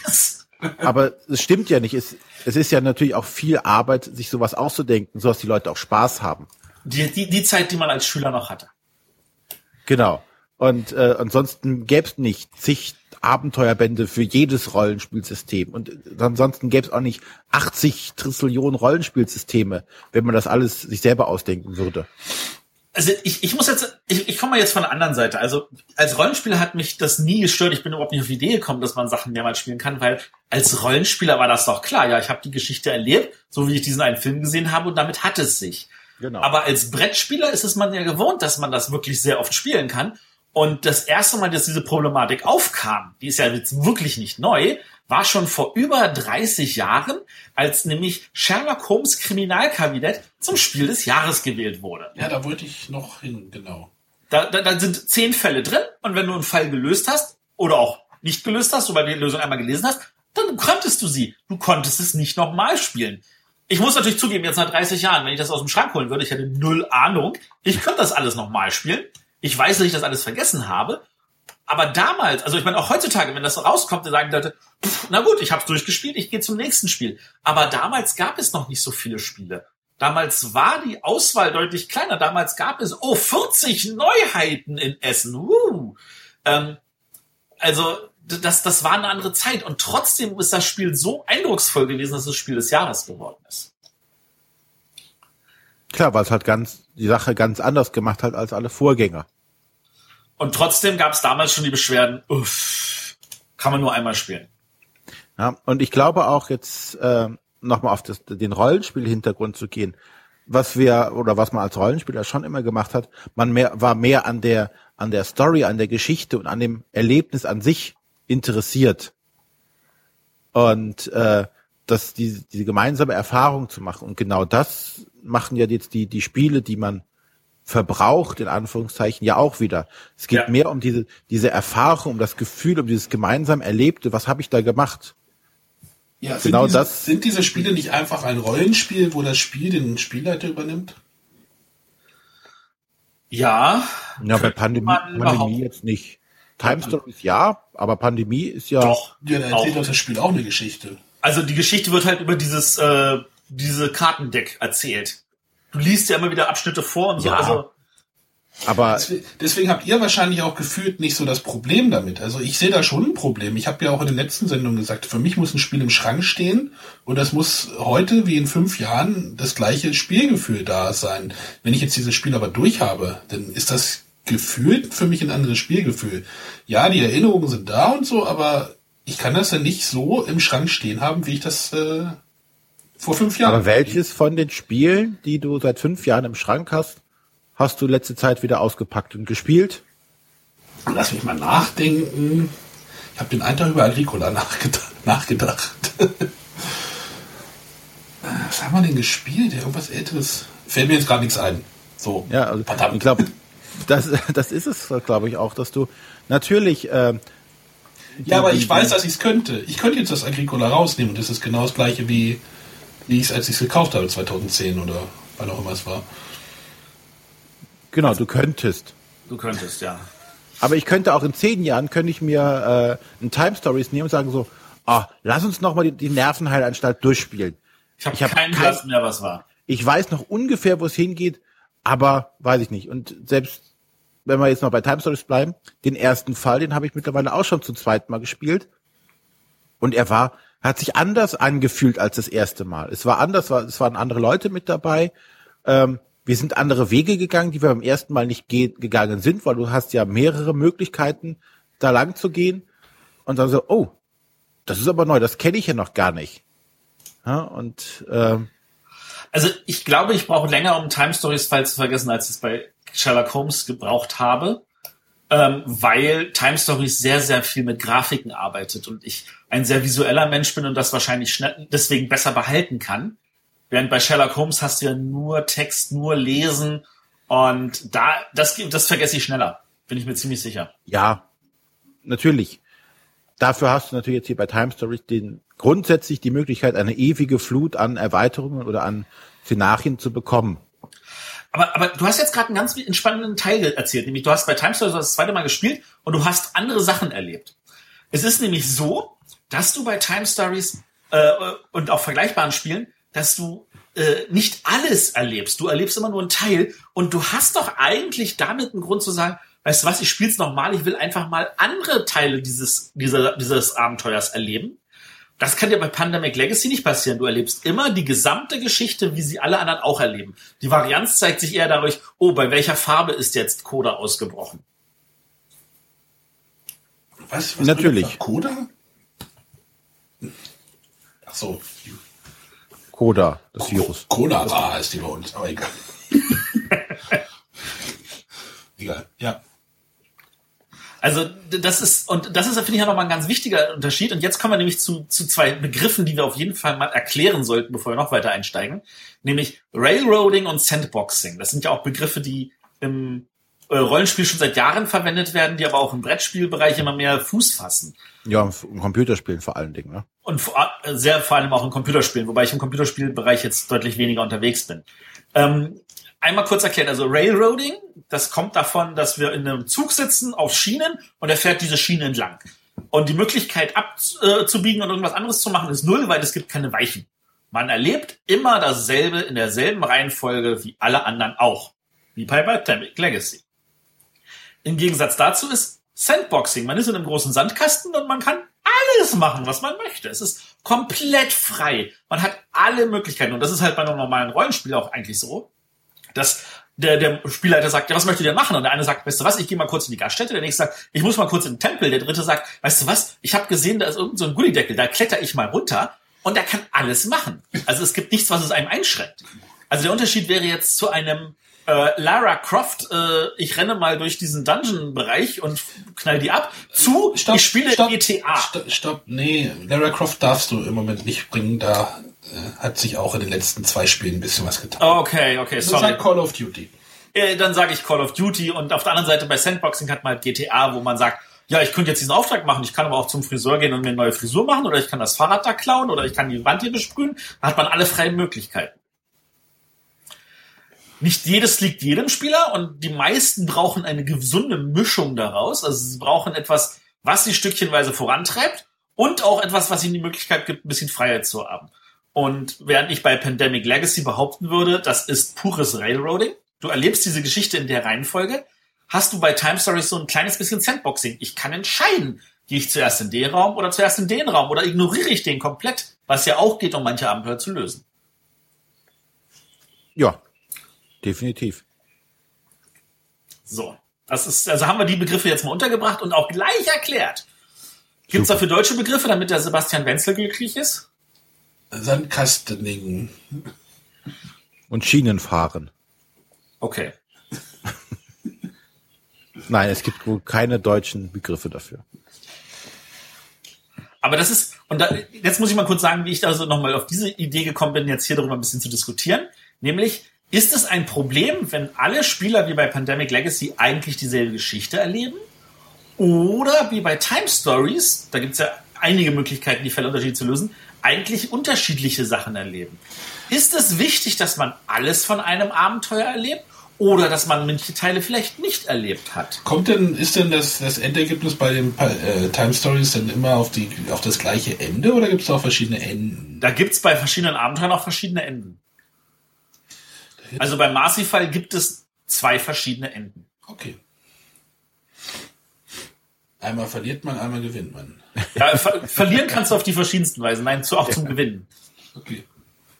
Auch in der Nervenheilanstalt gibt es schon unterschiedliche äh, Entscheidungen, die zu Beginn äh, einen unterschiedlichen Effekt auslösen, obwohl das Spiel dann beendet ist. Ja, ich kann ja mal noch mal kurz mein, mein Computerspielwissen da einf einfließen lassen. Also es gibt zum Beispiel äh, von Telltale Games äh, die Walking Dead äh, Adventure-Reihe. Äh, für Matthias, das ist sowas wie Monkey Island. Ah, danke. Die werben damit, dass man viele, viele Entscheidungen treffen kann, diese Entscheidungen sind effektiv, aber eigentlich auch nur ein bisschen Fassade und das Spiel läuft eigentlich immer oder läuft immer auf das gleiche Endergebnis hinaus. Es, es ändern sich so ein paar Kleinigkeiten, es ist aber am Ende trotzdem immer das gleiche. Okay. Also, Ja, aber deswegen habe ich gefragt, ob es da verschiedene, ob sich da wirklich dann irgendwelche Entscheidungen noch wirklich stärker auswirken.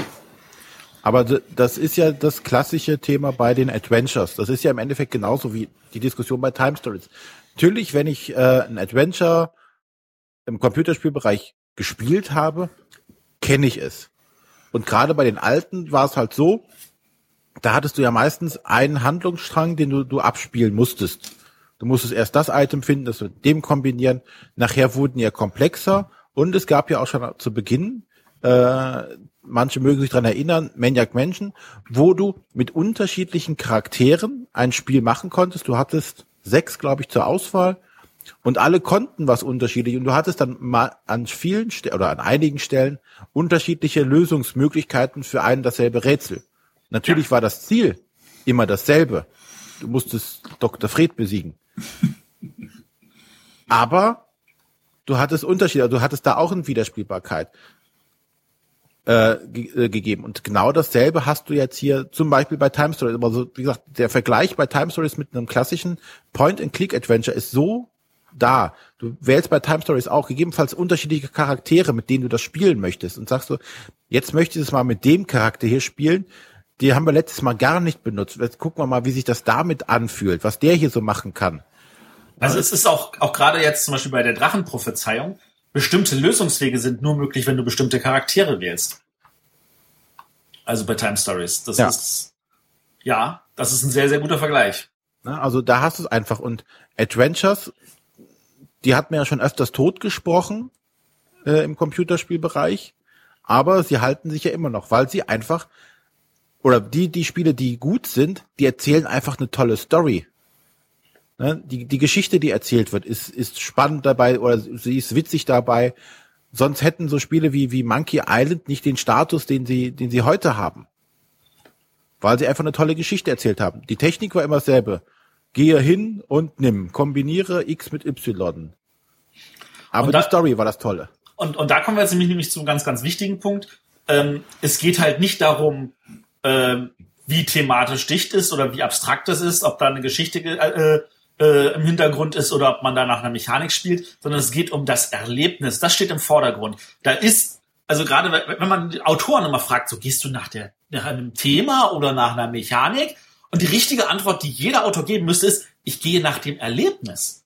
Es muss nämlich eigentlich, das Erlebnis sollte im Vordergrund stehen. Das, was Spaß macht oder was, was reizt oder was äh, die Leute zum Überlegen nachdenkt oder wo sie einfach sagen, ich fühle mich auch von dem Spiel eingenommen. Die Immersion, das ist ja, glaube ich, auch etwas, was gerade im Computerspiel immer wieder aufgebracht wird. Wie sehr äh, äh, wird man immersionsmäßig aufgenommen? Wie wer nimmt es einen mit? Und da, das, das, da sind diese Spiele, diese modernen, die Pandemic Legacy und Time Stories ganz weit vorne dabei. Und was du auch wirklich hast, ähm, ich glaube, in den seltensten Fällen, wenn du eben schon angesprochen hast, diskutiert man in, in Illustra-Runde darüber, bei Marco Polo, oh, kann sich da noch dran erinnern? Oder ich habe Marco Polo so und so gespielt und das war total klasse und der andere sagt, nee, aber ich finde das, das hat man, habe ich so und so gespielt und war viel klasserer.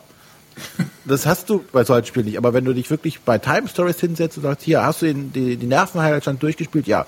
Und wie fandest du die und die Stelle? Ja. Die war cool. Hast du mit dem Pömpel getanzt? Genau. Oder warst du auch so dämlich wie ich und hast das und das gemacht? Ja. Jo, schlag ein, Kumpel. D diese, diese Effekte hast du halt nur bei so einem Spiel, was, äh, ja, dich dazu einlädt, überhaupt darüber zu diskutieren.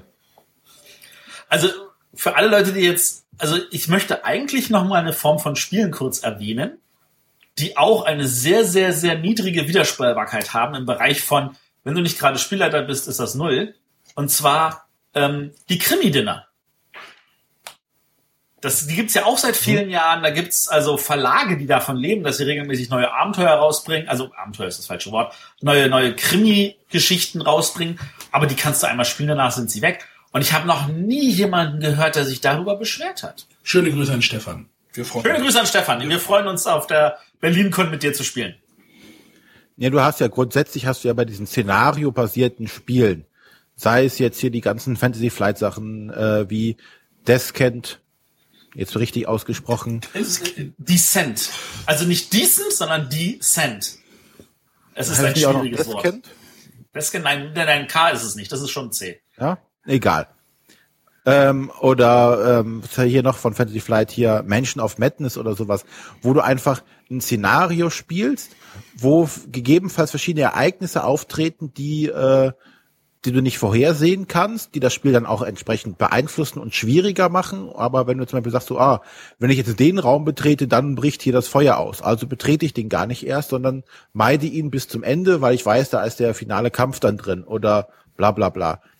Und äh, das hast du ja bei diesen szenariobasierten Spielen meistens.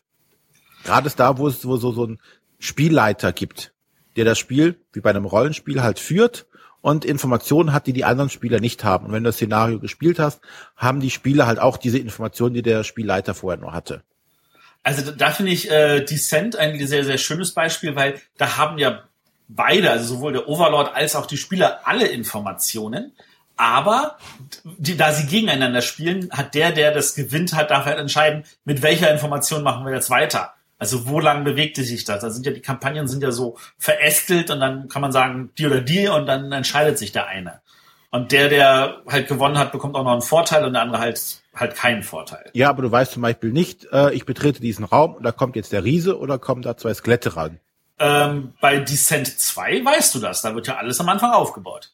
Das ist alles offene Information. Okay. Bei Descent 1 nicht, nein. Descent 1 ist tatsächlich anders, aber bei Descent 2 sind alles offene Informationen von Anfang an. Da hast du ja auch zum Teil halt äh, verschiedene Aufgaben auch für den Overlord. Zum Teil musste, kann der ja auch versuchen, die Spieler komplett zu ignorieren und einfach nur mit seinen Monstern irgendwo anders rausrennen. Also das war bei äh, Imperial Assault ist es halt so, dass du halt auch, wenn du Räume betrittst, erst dann Truppen reinstellst. Ja, das ist richtig dass die dann erst äh, aktiv werden bzw. Äh, auftauchen können.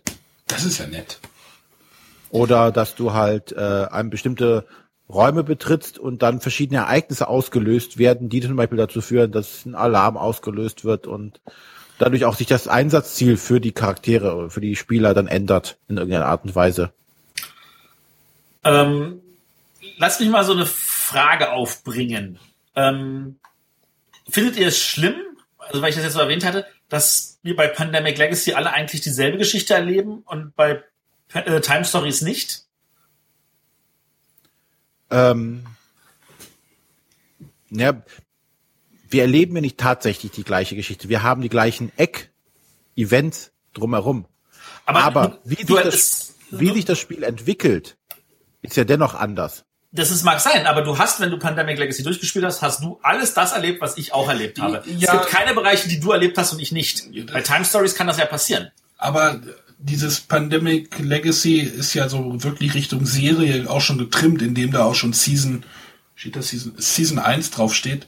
Ja. Äh, das ist ja schon eine Richtung, in die es, es will sich halt Richtung Fernsehserie wahrscheinlich einfach so ein bisschen auch positionieren. Und es will halt eine Geschichte erzählen. Die soll halt richtig schön durchgetaktet sein. Ähm, ich glaube, da ist dann, sind dann halt nicht viele, Ja, aber- nicht viele. Aber Die Frage, das ist ja nicht die Frage. Die Frage ist, findest du das schlimm? Nö, wieso sollte ich ja schlimm finden? Es gibt ja da genug, genug Variablen, die sich ändern. Ich meine, am Anfang, äh, ich glaube, es ist ja dann schon im Januar, wo, wo halt schon irgendwie dieser, mit, etwas mit dieser einen Farbe passiert und äh, da ist ja schon so was. Bei dir ist es, bei dir ist es die Hubschrauber, der gerade darüber fliegt. Ja, bei mir fliegt hier gerade ein Hubschrauber rüber. Nein, äh, bei dir ist es die rote Farbe, bei uns ist es die gelbe Farbe, was halt schon super viel ändern kann. Genau, deswegen meinte ich, es fühlt sich halt nicht gleich an. Die Eckdaten, ja, das stimmt. Äh, Der März bringt die und die Veränderungen. Der April verbringt die und die Veränderungen mit ins Spiel. Aber trotzdem habe ich nicht das Gefühl, ich spiele dasselbe Spiel wie du.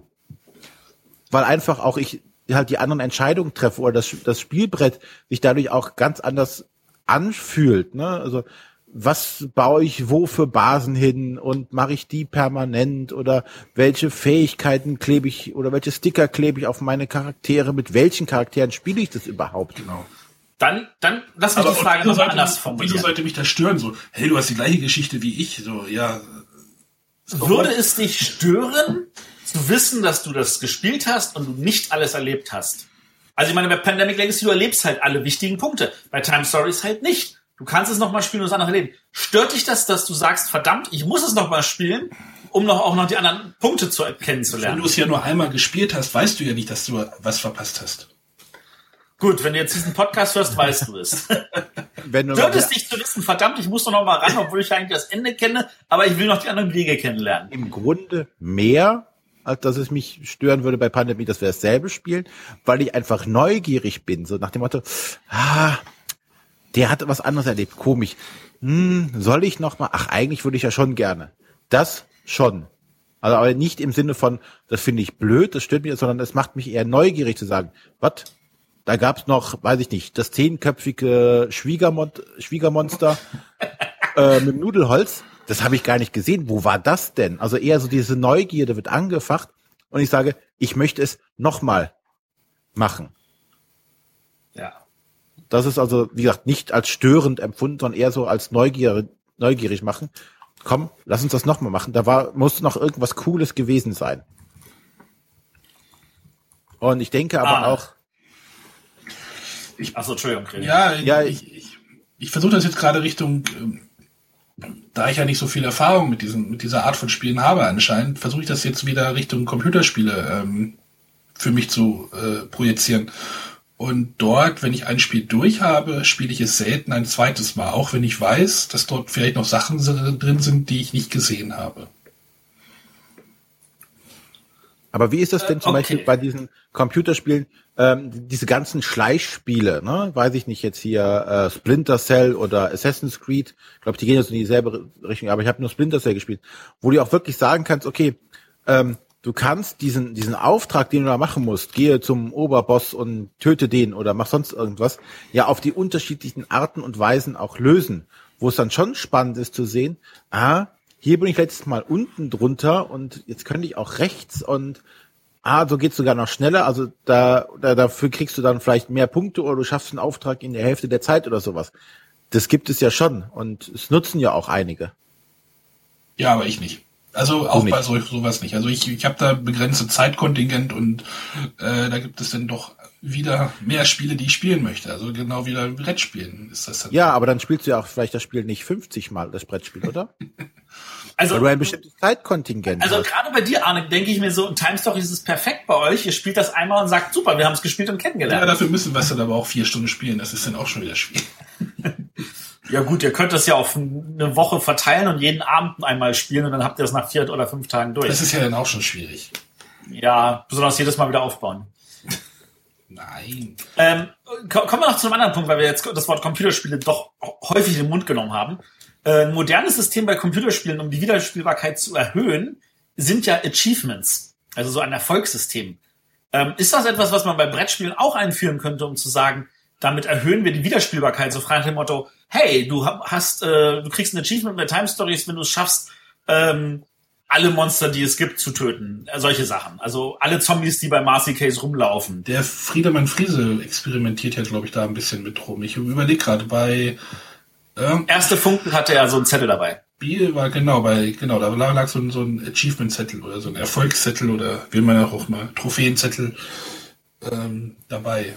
Aber ich glaube, das, das könnte Leute ansprechen, die grundsätzlich auf sowas scharf sind, aber ich denke, wenn das kein Spieleffekt hat, in irgendeiner Art und Weise, äh, finde ich das immer schade. Dann, ey, ja, du hast das Spiel äh, mit 50 Punkten geschafft. Du kriegst hier ein goldenes Abzeichen. Ja, bei, bei Pandemie ist das auch so ein bisschen eingebaut, so eine Belohnung, oder? Wenn du es schaffst, diese, ähm, jetzt geht's wirklich ein bisschen ein äh, leichtes, Spoiler. leicht, ja. leichte, aber wer die Anleitung gelesen hat, der weiß, wenn du es schaffst, eine Krankheit auszurotten, darfst du sie benennen oder irgendwie sowas. Am Ende des Spiels. Ja. Das ist doch auch ein Achievement, oder nicht? So ein Erfolg. So ein Bonuserfolg. Also, Spiel, ja. Erfahrungs, äh, man darf sie benennen und sie kriegt noch eine Fähigkeit, oder wie war es? Genau, ne? Du nee, kannst unter anderem ihr eine Fähigkeit geben als eine der Belohnungen, die du auswählst. Genau, ja. das, das hat ja sogar spieltechnisch ja sogar noch eine Relevanz. Ja. Also ich, ich denke auch bei Time Stories, du hast ja, es gibt einen Gegenstand, den kannst du in die nächsten Abenteuer mitnehmen. Ein also Keks. wenn du das, den, den gibt es, ja. Ja, aber das Ein ist Keks. halt, wie gesagt, äh, Nein, die, kein Keks. Die, diese, diese Belohnungen quasi, die du auch dann, aber wie gesagt, wenn es nur einfach ist, hier, du kriegst einen goldenen Sticker und äh, herzlichen Glückstrumpf. Äh, nee, das brauche ich nicht. Okay, du brauchst das nicht, aber meinst du nicht, dass es anderen Leuten hilft? Ja, wie gesagt, die Leute, die dafür empfänglich sind, aber ich weiß nicht, ob es im, im Brettspielbereich dafür so viele Leute gibt, die dieses Achievement sich dann äh, irgendwie an die Brust tackern. Das kann halt keiner nachvollziehen oder so. Das ist, glaube ich, das größere Problem.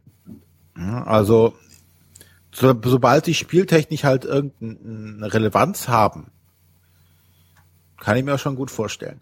Aber lass uns mal so überlegen, was wären denn, was wären denn Achievements, die man sich vorstellen könnte? Ich meine, manche Leute haben ja auch ganz andere Vorstellungen, was überhaupt für sie ein Erfolg ist bei Time Stories. Also es gibt, also bei uns in der Gruppe zum Beispiel, wir haben das Gefühl, uns geht es darum, dass wir eigentlich überhaupt die Lösung finden. Uns ist es völlig schnuppe, ob wir das jetzt in ein, zwei, drei oder vier Anläufen gemacht haben. Insofern machen wir halt noch einen Anlauf. Natürlich ist der Reiz da zu sagen, wir machen den Anlauf nochmal so, aber an sich geht es uns nur darum, die Lösung zu finden. Und ich meine, der Hendrik Boyer hat auch gesagt, das nächste Mal spielt er komplett ohne diese Zeiteinheiten, weil die findet er total dämlich, sondern die spielen das einfach so lange, bis sie das gefunden haben. Und rennen im Notfall auch ein bisschen länger rum. Für andere Leute geht es darum, ich will das möglichst schnell finden, am besten gleich im ersten Anlauf. Ähm, ist das, ist das auch etwas, was man vielleicht dann erfolgsmäßig messen könnte oder ist das etwas, was ist euch denn eigentlich auch wichtiger? Ich glaube, das ist noch so, so, so ein, dieses, äh, ich äh, gebe am, Anfang, am Ende des Spiels eine Bewertung ab und habe das in 30 Runden geschafft und dadurch bin ich jetzt hier der Special Top Agent of the Time Stories. Ähm, ist noch so ein bisschen auch für die tatsächlich an die Brettspieler auch gedacht, die sowas vielleicht auch noch stellenweise brauchen. Äh, brauchen tue ich sowas nicht, dass es am Ende eine Abschlusswertung gibt, weil die ist für mich uninteressant. Aber ich habe schon den, den, den Anreiz zu sagen, komm, lass uns das so gut es geht in irgendeiner Art und Weise schaffen. Aber jetzt nicht so, äh, ach, lass, lass, lass den, den Flavortext hier weg. Äh, was muss ich hier würfeln? Das möchte ich bei Time Stories natürlich nicht. Aber dieses Gefühl zu haben, okay, du hast hier so ein bisschen Zeitdruck und sollst es schaffen, äh, und wirst nachher wieder zurückgesetzt und denkst so, ach verdammt, jetzt muss ich das nochmal von vorne machen und das möchte ich mir halt ersparen. Aber weniger, weil ich am Ende äh, eine tolle Punktebewertung kriege. Hast du bei Witcher alle Texte gelesen? Ja. Wir haben trotzdem, trotzdem in zwei Stunden geschafft, war. also wir haben zwei Stunden gebraucht und obwohl wir die Texte nicht gelesen haben. Ja, ich weiß nicht, was ihr macht. Irgendwie habt ihr länger dafür gebraucht. Habt ihr vielleicht jeder drei, drei äh, zehn Quests lösen müssen oder so? Nein, nein, nein, nein, nein, nein. Ja, aber wie gesagt, bei Time Stories ist halt wirklich das, die Story, sonst hieß es auch nicht Time Stories, das, das Spannende und das, das, was ich erleben möchte. Und da ist schon dieses, dieses, dieser Zeitdruck im Nacken auch Bestandteil davon.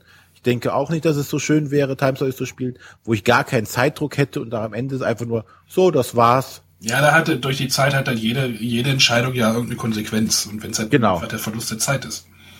Eben. Ähm, lass uns jetzt nochmal zurückkommen zu Legenden von Andor. Ähm, da haben wir ja auch dieses Problem mit der Zeit und man will gucken, dass man das irgendwie löst. Das fühlt sich auch ein bisschen puzzelig an. Ähm, wie ist es da mit der Wiederspielbarkeit? Spielt man Legenden, die man einmal geschafft hat, nochmal? Spielt man Legenden, die man nicht geschafft hat, nochmal? Ja. Also zumindest Legenden, ich die hab- man nicht geschafft hat. Ja, du musst die doch schaffen, damit du weiterkommst. Genau. Und man kann ja einfach sagen, pff, haben wir nicht geschafft, lass uns zur nächsten Legende gehen. Ja, ach, das ist, Ja, aber das ist, das ist dann wieder dieses, ähm, ich möchte das schon schaffen, weil das ist ja auch die Story, die weitergeht. Hey, die Helden sind alle gestorben oder die Burg wurde überrannt. Zack, im nächsten Abenteuer. So, die Helden sind alle wieder da. Die Burg ist nicht überrannt worden. Juhu, wir spielen fröhlich weiter. Ich denke, da- das und die Legenden, die man geschafft hat, spielt man die auch nochmal? Ich glaube nicht. Also dann verbraucht sich Andor ja doch genauso wie Time Stories. Womit, womit Knut ja eigentlich dann recht hat. Ja, es verbraucht sich, aber es ist nicht wie, And äh, wie Time Stories. Aber äh, äh, natürlich ist es nicht wie Time Stories, weil du könntest die Legenden nochmal machen, weil da, du hast ja kein sinnvolles Zusatzwissen. Du kannst, du hast ja nicht mehr Wissen darüber, was jetzt unter, großartig passiert, weil einfach zu viele zufällige Faktoren dabei sind. Ja, und ich finde, die Story leidet nicht so sehr drunter. Bei Time Stories kann man schon sagen, da ist ja die Story das Entscheidende und die Überraschungsmomente und sagen so, oh, das war aber hier eine Sackgasse, in die ich gelaufen bin und oh, er war der Mörder, der Gärtner. Verdammt. Also zumindest kann man bei An sagen, bei Andor hat noch nie einer Spoiler über seine Review geschrieben. Genau. ah, das würde ich jetzt nicht so, wenn du da irgendwie die fünfte Legende oder sowas ausbreitest. Hm.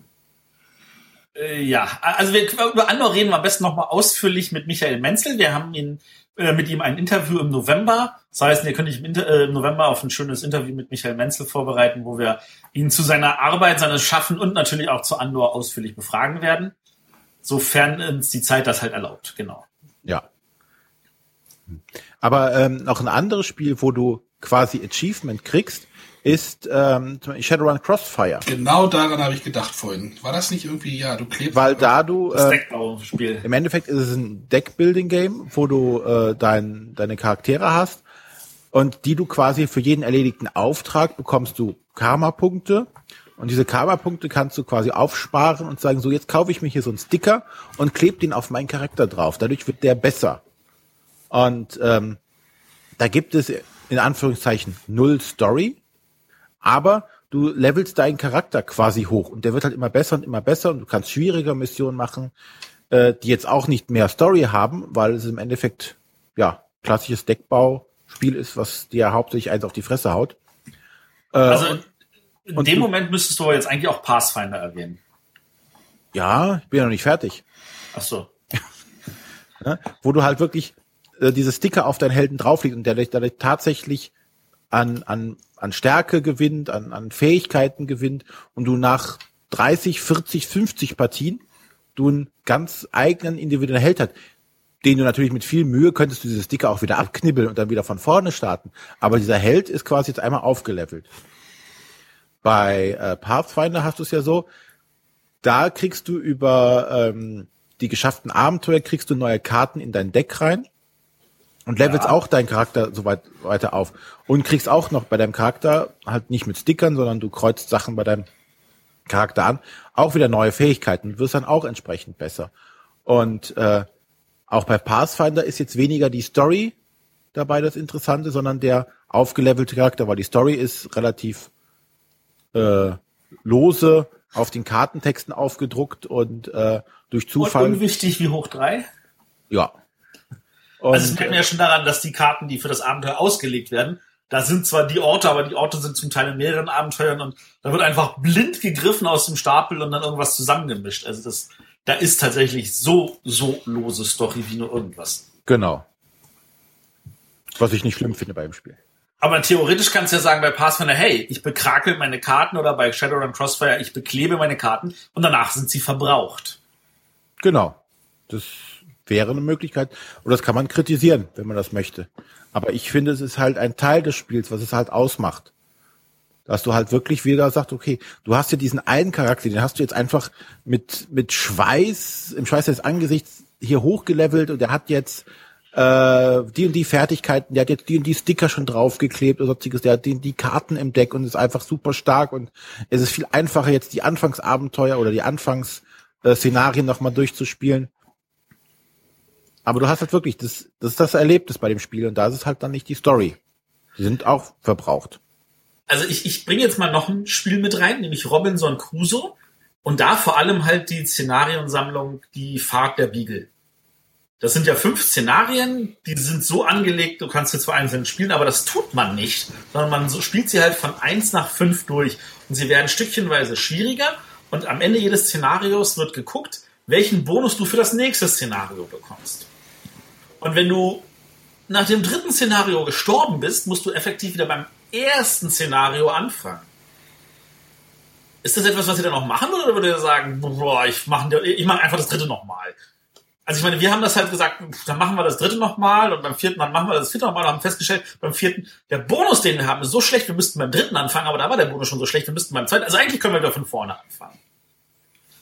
Und dann, dann ist natürlich auch so ein bisschen so der Frustfaktor, so, oh, habe ich jetzt Lust, das nochmal von vorne zu machen?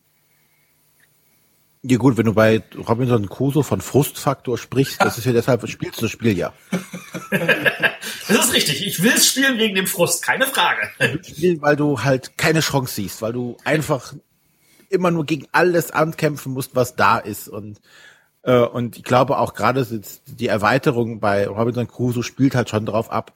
Die Leute finden das erste zu, zu einfach und äh, es war noch nicht gefrust genug vom Spiel und wollen noch mehr Frust haben, weil sie das einfach mögen, dass ihnen das Spiel da ordentlich einen auf die Mütze gibt. Ja. Ja, und ähm, da de denke ich, da ist das Spiel ja halt auch nicht in dem Sinne verbraucht. Du hast halt dann äh, ein bisschen von der Story gehabt, aber da ist ja auch jetzt nicht so viel Story dabei, dass du jetzt sagen kannst, oh, dadurch sind mir wichtige Informationen schon, äh, in, äh, habe ich schon wichtige Informationen gewonnen, die ich jetzt nicht mehr erlangen kann und dadurch ist die Spannung aus dem Spiel raus. Das die Spannung ist ja. Aber es ist ja schon so, wenn du das liest, du liest ja nicht gleich alle Szenarien durch, sondern du liest ja nur das erste Szenario durch. Du spielst das, du erlebst diese Geschichte und dann heißt es so folgenden Bonus und jetzt geht's rüber zum zweiten Szenario. Und dann liest du das zweite Szenario und dann erlebst du das zweite Szenario. Du hast überhaupt keine Ahnung, was in den Szenarien danach kommt. Also du erlebst das ja auch geschichtsweise, stückchenweise, so jetzt wie bei Andor, äh, vom Verbrauch her. Aber da ist es ja so, verdammt, ich habe dieses Szenario nicht geschafft und dann hast du das Gefühl, es reicht nicht, dieses Szenario nochmal zu spielen, sondern du müsstest eigentlich von Anfang an anfangen, mit dem gesamten Wissen, was du bis hierhin gesammelt hast, so richtig Time Story-mäßig so wieder auf Null und von vorne los. Genau, und dann würde ich auch sagen, meinen höchsten Respekt demjenigen, der das beim ersten Mal schafft, weil das ist ja dadurch aus, darauf ausgelegt, dass du es auch mehrmals wirklich spielst. Ich glaube ja. nicht, dass es äh, wirklich da gesagt hat, oh, das kann man schaffen, wenn man gut ist. Nee. Wenn man, äh, also du sollst es spielen und sagen, okay, du musst jetzt darauf anlegen, dass du diesen Bonus kriegst, sonst hast du nachher keine Chance beim nächsten Szenario. Und dann musst du das halt weiterspielen und dann musst du darauf Wert legen, um dann das nächste Szenario zu schaffen. Ich denke schon, dass das so auch konzipiert ist und dass der Sinn ist, das mehrmals zu machen ob Andor auch so ein Erfolg wäre, wenn man beim Sterben einfach wieder beim ersten Szenario anfangen müsste? Ja, da, dadurch sind die halt äh, zu unabhängig, die einzelnen Legenden. Ne? Sie haben ja halt keinen direkten Einfluss aufeinander. Ja. Wenn das so wäre, wäre es auch übel. Aber dann wird der, wäre der Wiederspielbarkeit natürlich deutlich größer. Oder man müsste es spielen. Aber ich glaube, da wäre der Frustfaktor zu groß für äh, ein Spiel des Jahres, glaube ich. An der Stelle. Das stimmt. Ähm, lasst mich mal noch eine, eine weitere Frage reinbringen. Wie wichtig findet ihr es, dass man die Geschichte mit denselben Spielern erlebt? Also wir haben Pandemic Legacy in derselben Vierergruppe komplett von Anfang bis Ende durchgespielt. Und ich habe bis jetzt auch nur in derselben Vierergruppe die Time Stories Abenteuer gespielt. Aber theoretisch könnte man bei Pandemic Legacy jederzeit sagen, du gehst raus und du kommst rein und ich spiele jetzt mit anderen Leuten einfach weiter. Und auch bei Time Stories kannst du sagen, ähm, okay, äh, wir haben das jetzt nur einmal durchgespielt, wir haben nur kurz den, den Save-Button gedrückt und morgen spielen wir das weiter, aber da bist du nicht da, dafür ist ein anderer da. Das ah, ginge ja. Ginge, finde ich aber schade. Weil das genau das, dieses Erlebnis, dieses gemeinschaftliche Erlebnis. Wenn wir Times, äh, wenn wir Pan Pandemie spielen, ist tatsächlich ja so, okay, das ist hier, äh, wir wissen genau, in der Stadt ist jetzt hier die Kacke am Dampfen, die müssen wir unbedingt verteidigen und alle wissen, oh verdammt, beim letzten Mal haben wir da so abgelust, an der, genau an der Stelle, äh, wir müssen zusammenhalten. Das ist auch das Tolle bei Pandemie. Jeder kämpft an der Stelle ja wirklich, okay, jetzt passiert da was, da kommt ein Ausbruch, verdammt, wo müssen wir jetzt hin? Jetzt sind da wieder irgendwelche Sachen am, am Brodeln. Du gehst dahin, gib mir die Karte oder äh, ich krieg äh, eine Verwundung, äh, hilf mir einer oder sonstiges. Äh, jetzt mal noch da reingefragt. Also was wir gemacht haben, ist, wir haben ja auch, also zumindest zwei von uns oder drei von uns, haben ja auch die gesamte Zeit denselben Charakter gespielt. Also wir haben die Charaktere relativ selten gewechselt. Und wir saßen immer in derselben Reihenfolge. Also. Ihr Nerds.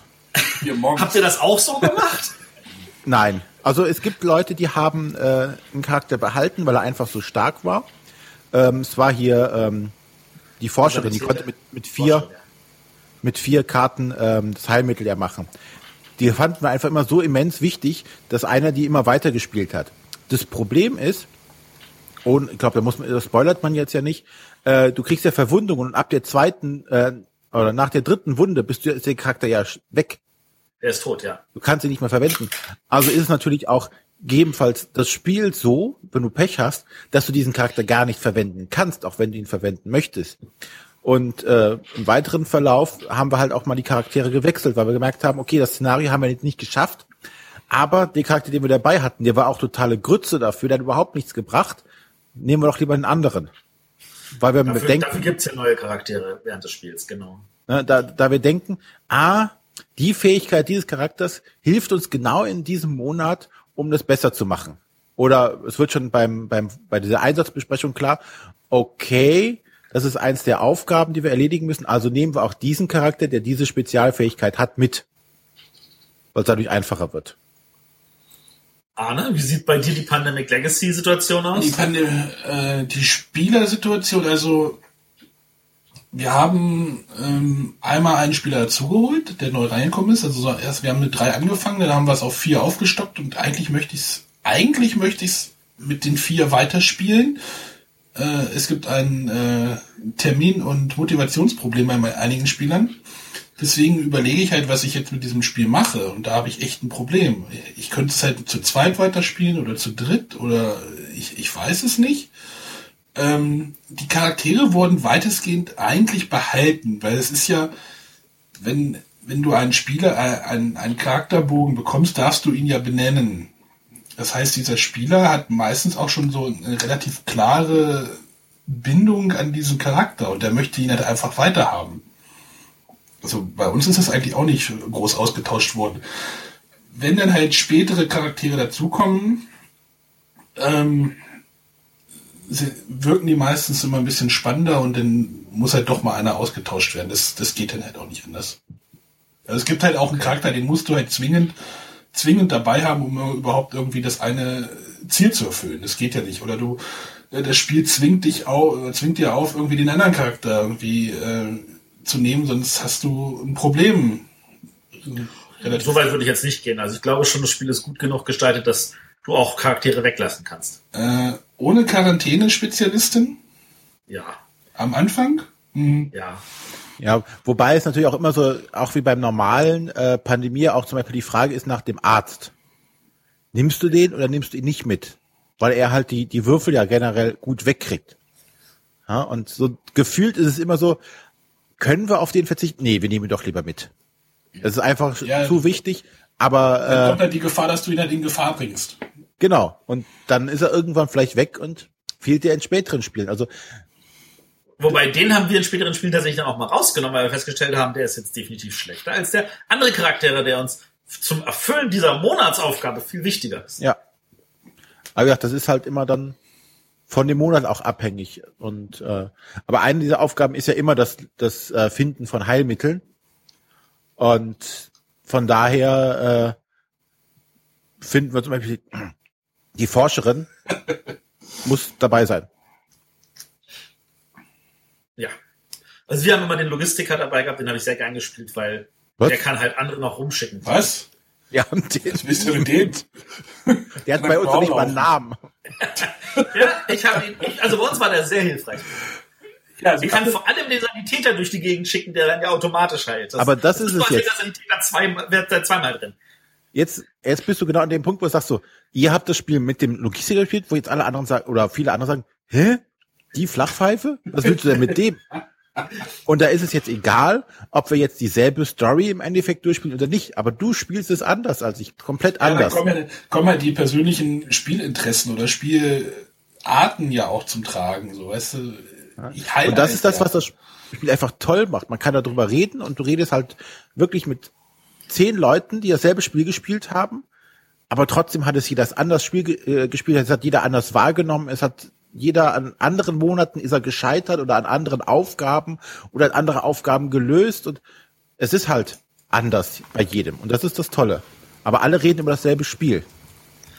Okay, also ich, ich, wir sind uns auf jeden Fall an der Stelle einig, dass diese Spiele eine Bereicherung sind und äh, dieses Argument, hey, die sind nicht wiederspielbar, ist etwas, wo wir uns, glaube ich, auch einig sind dass diese Leute, die das Argument anbringen, da mal über ihren Schatten springen sollten und einfach mal das Erlebnis in den Vordergrund stellen sollten. Ja, definitiv. Und ähm, ich denke auch, es wird ja öfters mal auch kritisiert, dass das ja auch dann für, für Neueinsteiger oder so Familienspieler nichts ist. Ich glaube, auch da äh, dürfen die Leute sich gerne mal ranwagen an solche Spiele, die halt das Spiel auch verändern, auch wenn man es halt nicht 20 Mal spielen kann. Aber gerade so eine Pandemie dass du ja mindestens zwölfmal spielst, ja. lohnt sich das auf jeden Fall. Und auch in Time Stories, was halt immer erweitert werden kann. Ähm, was ich jetzt noch kurz erwähnen möchte, ähm, also wir werden es jetzt nicht mehr ausführlich behandeln, weil es den Rahmen dieser Sendung definitiv sprengen würde, äh, sind halt die Escape Games, da, die ja nun auch von mehreren Verlagen aufkommen. Also da gibt's ja ein paar kleine Spiele bei Cosmos und auch Norris hat was angekündigt und HCM Kienzel bringt was von Syncfun. Ähm, also das ist ja eine ganz neue Kategorie, auch diese Einmalspiele. Du kannst halt nichts verraten, weil du irgendwas spoilern würdest, aber wenn du sie gespielt hast, sind sie auch verbraucht. Ähm, wir machen dazu einfach auch noch eine Sendung, die werden wir wahrscheinlich im November, Dezember machen, ähm, wenn halt die meisten Spiele davon auch auf dem Markt sind, dass die Leute euch schon mal darauf freuen könnt, damit ihr wisst, was ihr so in der längeren Planung habt.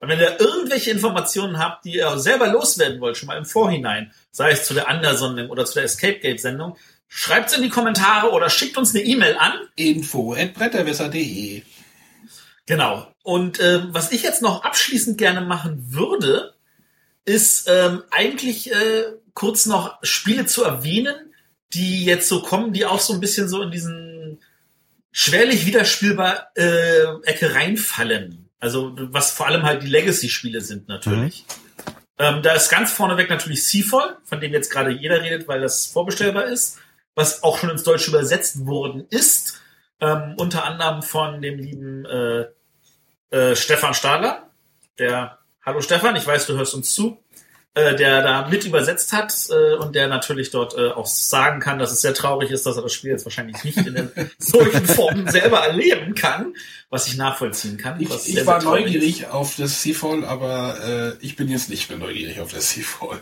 Warum? Ich bin definitiv neugierig. Du Warum gesehen, nicht mehr? Was der anvisierte Preis ist dafür? Ich, auf Deutsch wird es günstiger sein, bin ich mir ganz schon sicher. Ganz, ganz sicher. Vor allem, weil es kommt bei Heidelberger. Die subventionieren ihre deutschen Produkte. Okay. Also, ich kann, mir, ich kann mir nicht vorstellen, dass es mehr als 50 Euro kosten wird in Deutsch. Also, wenn es 90 Euro kosten wird, bin ich raus. Bei 90 wäre ich auch raus. Ich glaube nicht, dass es 90. Ich bin mir sicher, es wird 50. Und äh, das ist für mich ein Must-See, einfach um zu sehen. Ein Must-See, ein, ja, ja ähm, um zu sehen, wie halt ein nicht kooperatives Legacy-Spiel. Risk war auch nicht kooperativ, aber das finde ich, da hat das irgendwie noch nicht so richtig gegriffen. Bin gespannt, wie das bei Seafall kommen wird. Vor allem, weil da halt auch ein Geschichtenbuch dabei ist, wo du abschnitteweise lesen musst, wo der René bestimmt auch wieder super bedient ist und sagt, ja, Geschichte, so möchte ich sagen. Genau. Freue ich mich auch tierisch drauf. Das ist das große Legacy-Spiel für dieses Jahr. Das große Legacy-Spiel für nächstes Jahr ist Pandemic Legacy Season 2. Hm. Wir haben null Ahnung, was uns erwartet. Ich weiß, dass der Daniel Danzer, der das Legacy 1 übersetzt hat, auch schon an der Übersetzung für Legacy 2 sitzt. Es wird also wohl fertig sein, kommt aber definitiv erst nächstes Jahr Sommer. Mhm. Also ich gehe davon aus, entweder zu GenCon nächstes Jahr oder auch erst zu Essen. Und ich hoffe, dass sie dann auch da Regeln reinpacken, wie das mit den Erweiterungen spielen kann. Ähm, dann etwas, was wir auch erwähnt hatten schon in unserer letzten Sendung von Borg Starleck, ähm, was äh, der liebe Tim gespielt hatte dort, äh, nämlich das This War of Mine. diese Brettspielumsetzung zu diesem relativ thematisch dichten Computerspiel, das auch irgendwie wohl mehr oder weniger nur einmal spielbar ist und wenn man die Geschichte erlebt, aber da liegen wohl so viele Geschichten bei, dass das nicht das große Problem ist. Ähm, und dann natürlich das nächste Legacy-Spiel von dem Herrn Davio, weil der macht anscheinend nur noch diese Spiele, sei ihm gelassen, wenn er seine Freude dran hat, äh, nämlich das Chronicles. Das finde ich cool. Das ist halt ein Zivilisationsspiel, das über mehrere Spiele geht. Du fängst halt bei Origins an, du hast deine Steinzeit-Zivilisation, äh, die baust du auf und dann geht's halt rüber in die, ich glaube, Bronzezeit oder sowas und dann kommt die zweite Schachtel und dann bist du halt in einem weiteren Zeitalter und so. Und das geht halt hoch bis irgendwie in die Zukunft hinein. Aber wenn das funktioniert. Wär, denn das, das funktioniert, das wäre wirklich der Hammer. Ja. Und da hoffe ich auch, dass es auf Deutsch kommt. Zumindest hat mir der Verlag zugesichert, es gebe wohl interessierte deutsche Verlage. Ja, aber das, das bietet doch, oder das, das so ein bisschen das Seafoy äh, hat das doch wohl auch schon wahrscheinlich. Du, ich, ich denke, da geht es ja auch irgendwie um so ein Inselarchipel oder sowas. Ja, aber Seafoil ist eine in sich abgeschlossene Box. Aber wenn Hier du Civilization, wenn du jetzt wirklich ein Civ-Spiel hast, was du wirklich von so, Steinzeit, ah, okay, jetzt, jetzt. von Steinzeit bis in die Zukunft über, weiß ich nicht, fünf, sechs Spiele hast so. und die dann auch wirklich untereinander Abhängigkeiten in irgendeiner Art und Weise haben, dass du, wie gesagt, dein, dein Steinzeitstamm hat äh, mit Steinäxten angefangen und aus den Steinäxten haben sie nachher Panzer gebaut und die anderen haben Speere gebaut und dadurch Flugzeuge entwickeln können das fände ich schon cool, wenn es so geht. Ja, das finde ich auch. Das, das, das fasziniert mich sehr. Da bin ich auch sehr, sehr interessiert, wie das ausschauen wird. Und dann möchte ich das nicht unerwähnt lassen, das erste Legacy-Spiel, das nicht von Rabdavio ist, nämlich Charterstone, das ist von Stonemeyer Games.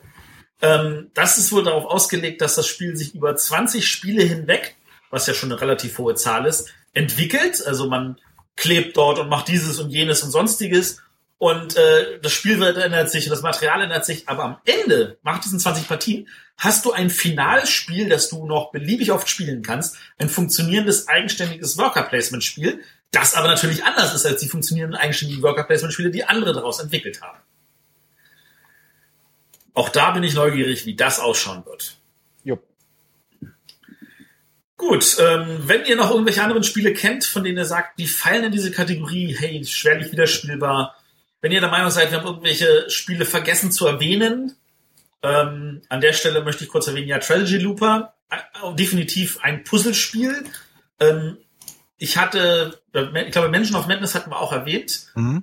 Ähm, Leo muss zum Friseur ist an der Stelle leider kein Problem, weil das kann man ganz oft spielen da hat einen sehr hohen Wiederspielbarkeit von da aus gesehen. Aber wenn euch noch irgendwelche Spiele fehlen, die wir nicht erwähnt haben, wie gesagt, schreibt es in die Kommentare. Wir würden uns total freuen. Ich war übrigens ja. während der Sendung, äh, hatte ich schon das Time Stories in meinem Amazon, in meinem Warenkorb liegen. Ich habe noch nie abgedrückt. Ach Mensch, Arne, das müsst du auf jeden Fall spielen. Das kriegen wir schon irgendwie. Gut, äh, nächste Woche? Was haben wir nächste Woche, Arne? Nächste Woche kommt unser Interview aus Göttingen mit der Sophia Wagner. Sehe ich das richtig? Korrekt, genau. Wir sind, wir waren ja in Göttingen, wir haben ein bisschen was aufgenommen, ein bisschen was darüber erzählt und wir hatten vor allem die Sophia da, die uns äh, ein Jahr nachdem wir sie ja auch in der Sendung hier hatten, erzählt, hey, wie ist es gelaufen, wie waren meine Punkte, was habe ich alles gelernt und mitgenommen. Ähm, denke ich, wird ein schöner Bericht ja, für euch werden. Mhm. Freut euch drauf. Genau. Und in zwei Wochen, René? Da haben wir wieder eine Top Ten. Wir haben wieder eine Runde und eine Zehner-Folge. Und zwar wollen wir über äh, die Top Ten Spiele für die Mittagspause reden. Ich, genau. ich habe keine, ich bin dann raus. Natürlich hast du eine Mittagspause. Keine Mittagspause. Ja, das Problem ist, dein Job da spielst du natürlich mit wenig Leuten, aber du sitzt halt alleine im Auto. Ja, genau. Du könntest aber mit dem, dem Kollegen, den du einarbeiten musst, mit dem könntest du ja Black Stories spielen. Ich, ich könnte auch ein Moneyfold machen, während ich fahre. Ja. Gut, aber, aber um das ein bisschen genauer zu einzugrenzen, damit der Arne sich nicht ausgeschlossen fühlt, wir reden natürlich von Spielen, die nicht zu groß sind, die man mitnehmen kann und die man in einer ja. Zeitspanne einer Mittagspause spielen kann. Wir sollten das vielleicht, äh, wie, wir sollten das wieder ein bisschen offen lassen, wie man diese Mittagspause definiert und wie man das Spiel haben möchte. Wir sollten es nicht zu offen lassen. Das letzte Mal, dass wir etwas offen gelassen haben, gab es doch ein bisschen in die Hose. Ich denke, es sollten halt wirklich Spiele sein, die transportabel sind, und innerhalb von einer halben Stunde äh, aufgebaut und gespielt werden können. Und wieder abgebaut. Genau. In dem Genau. Rahmen so, so würde ich es auch, so würde ich es auch formulieren. 30 Minuten inklusive Auf- und Abbau und gespielt. Und kleine Schachtel. Äh, Nummer eins ist Kniffel, Nummer zwei ist Mau. Mau. Okay, Arne hat noch mal zwei Wochen Zeit, sich darüber Gedanken zu machen. Wir danken euch, dass ihr euch, dass ihr bis zum Ende durchgehalten habt und wir freuen uns, wenn ihr nächste Woche wieder reinhört. Bis dann. Tschö. Tschüss. Bye bye.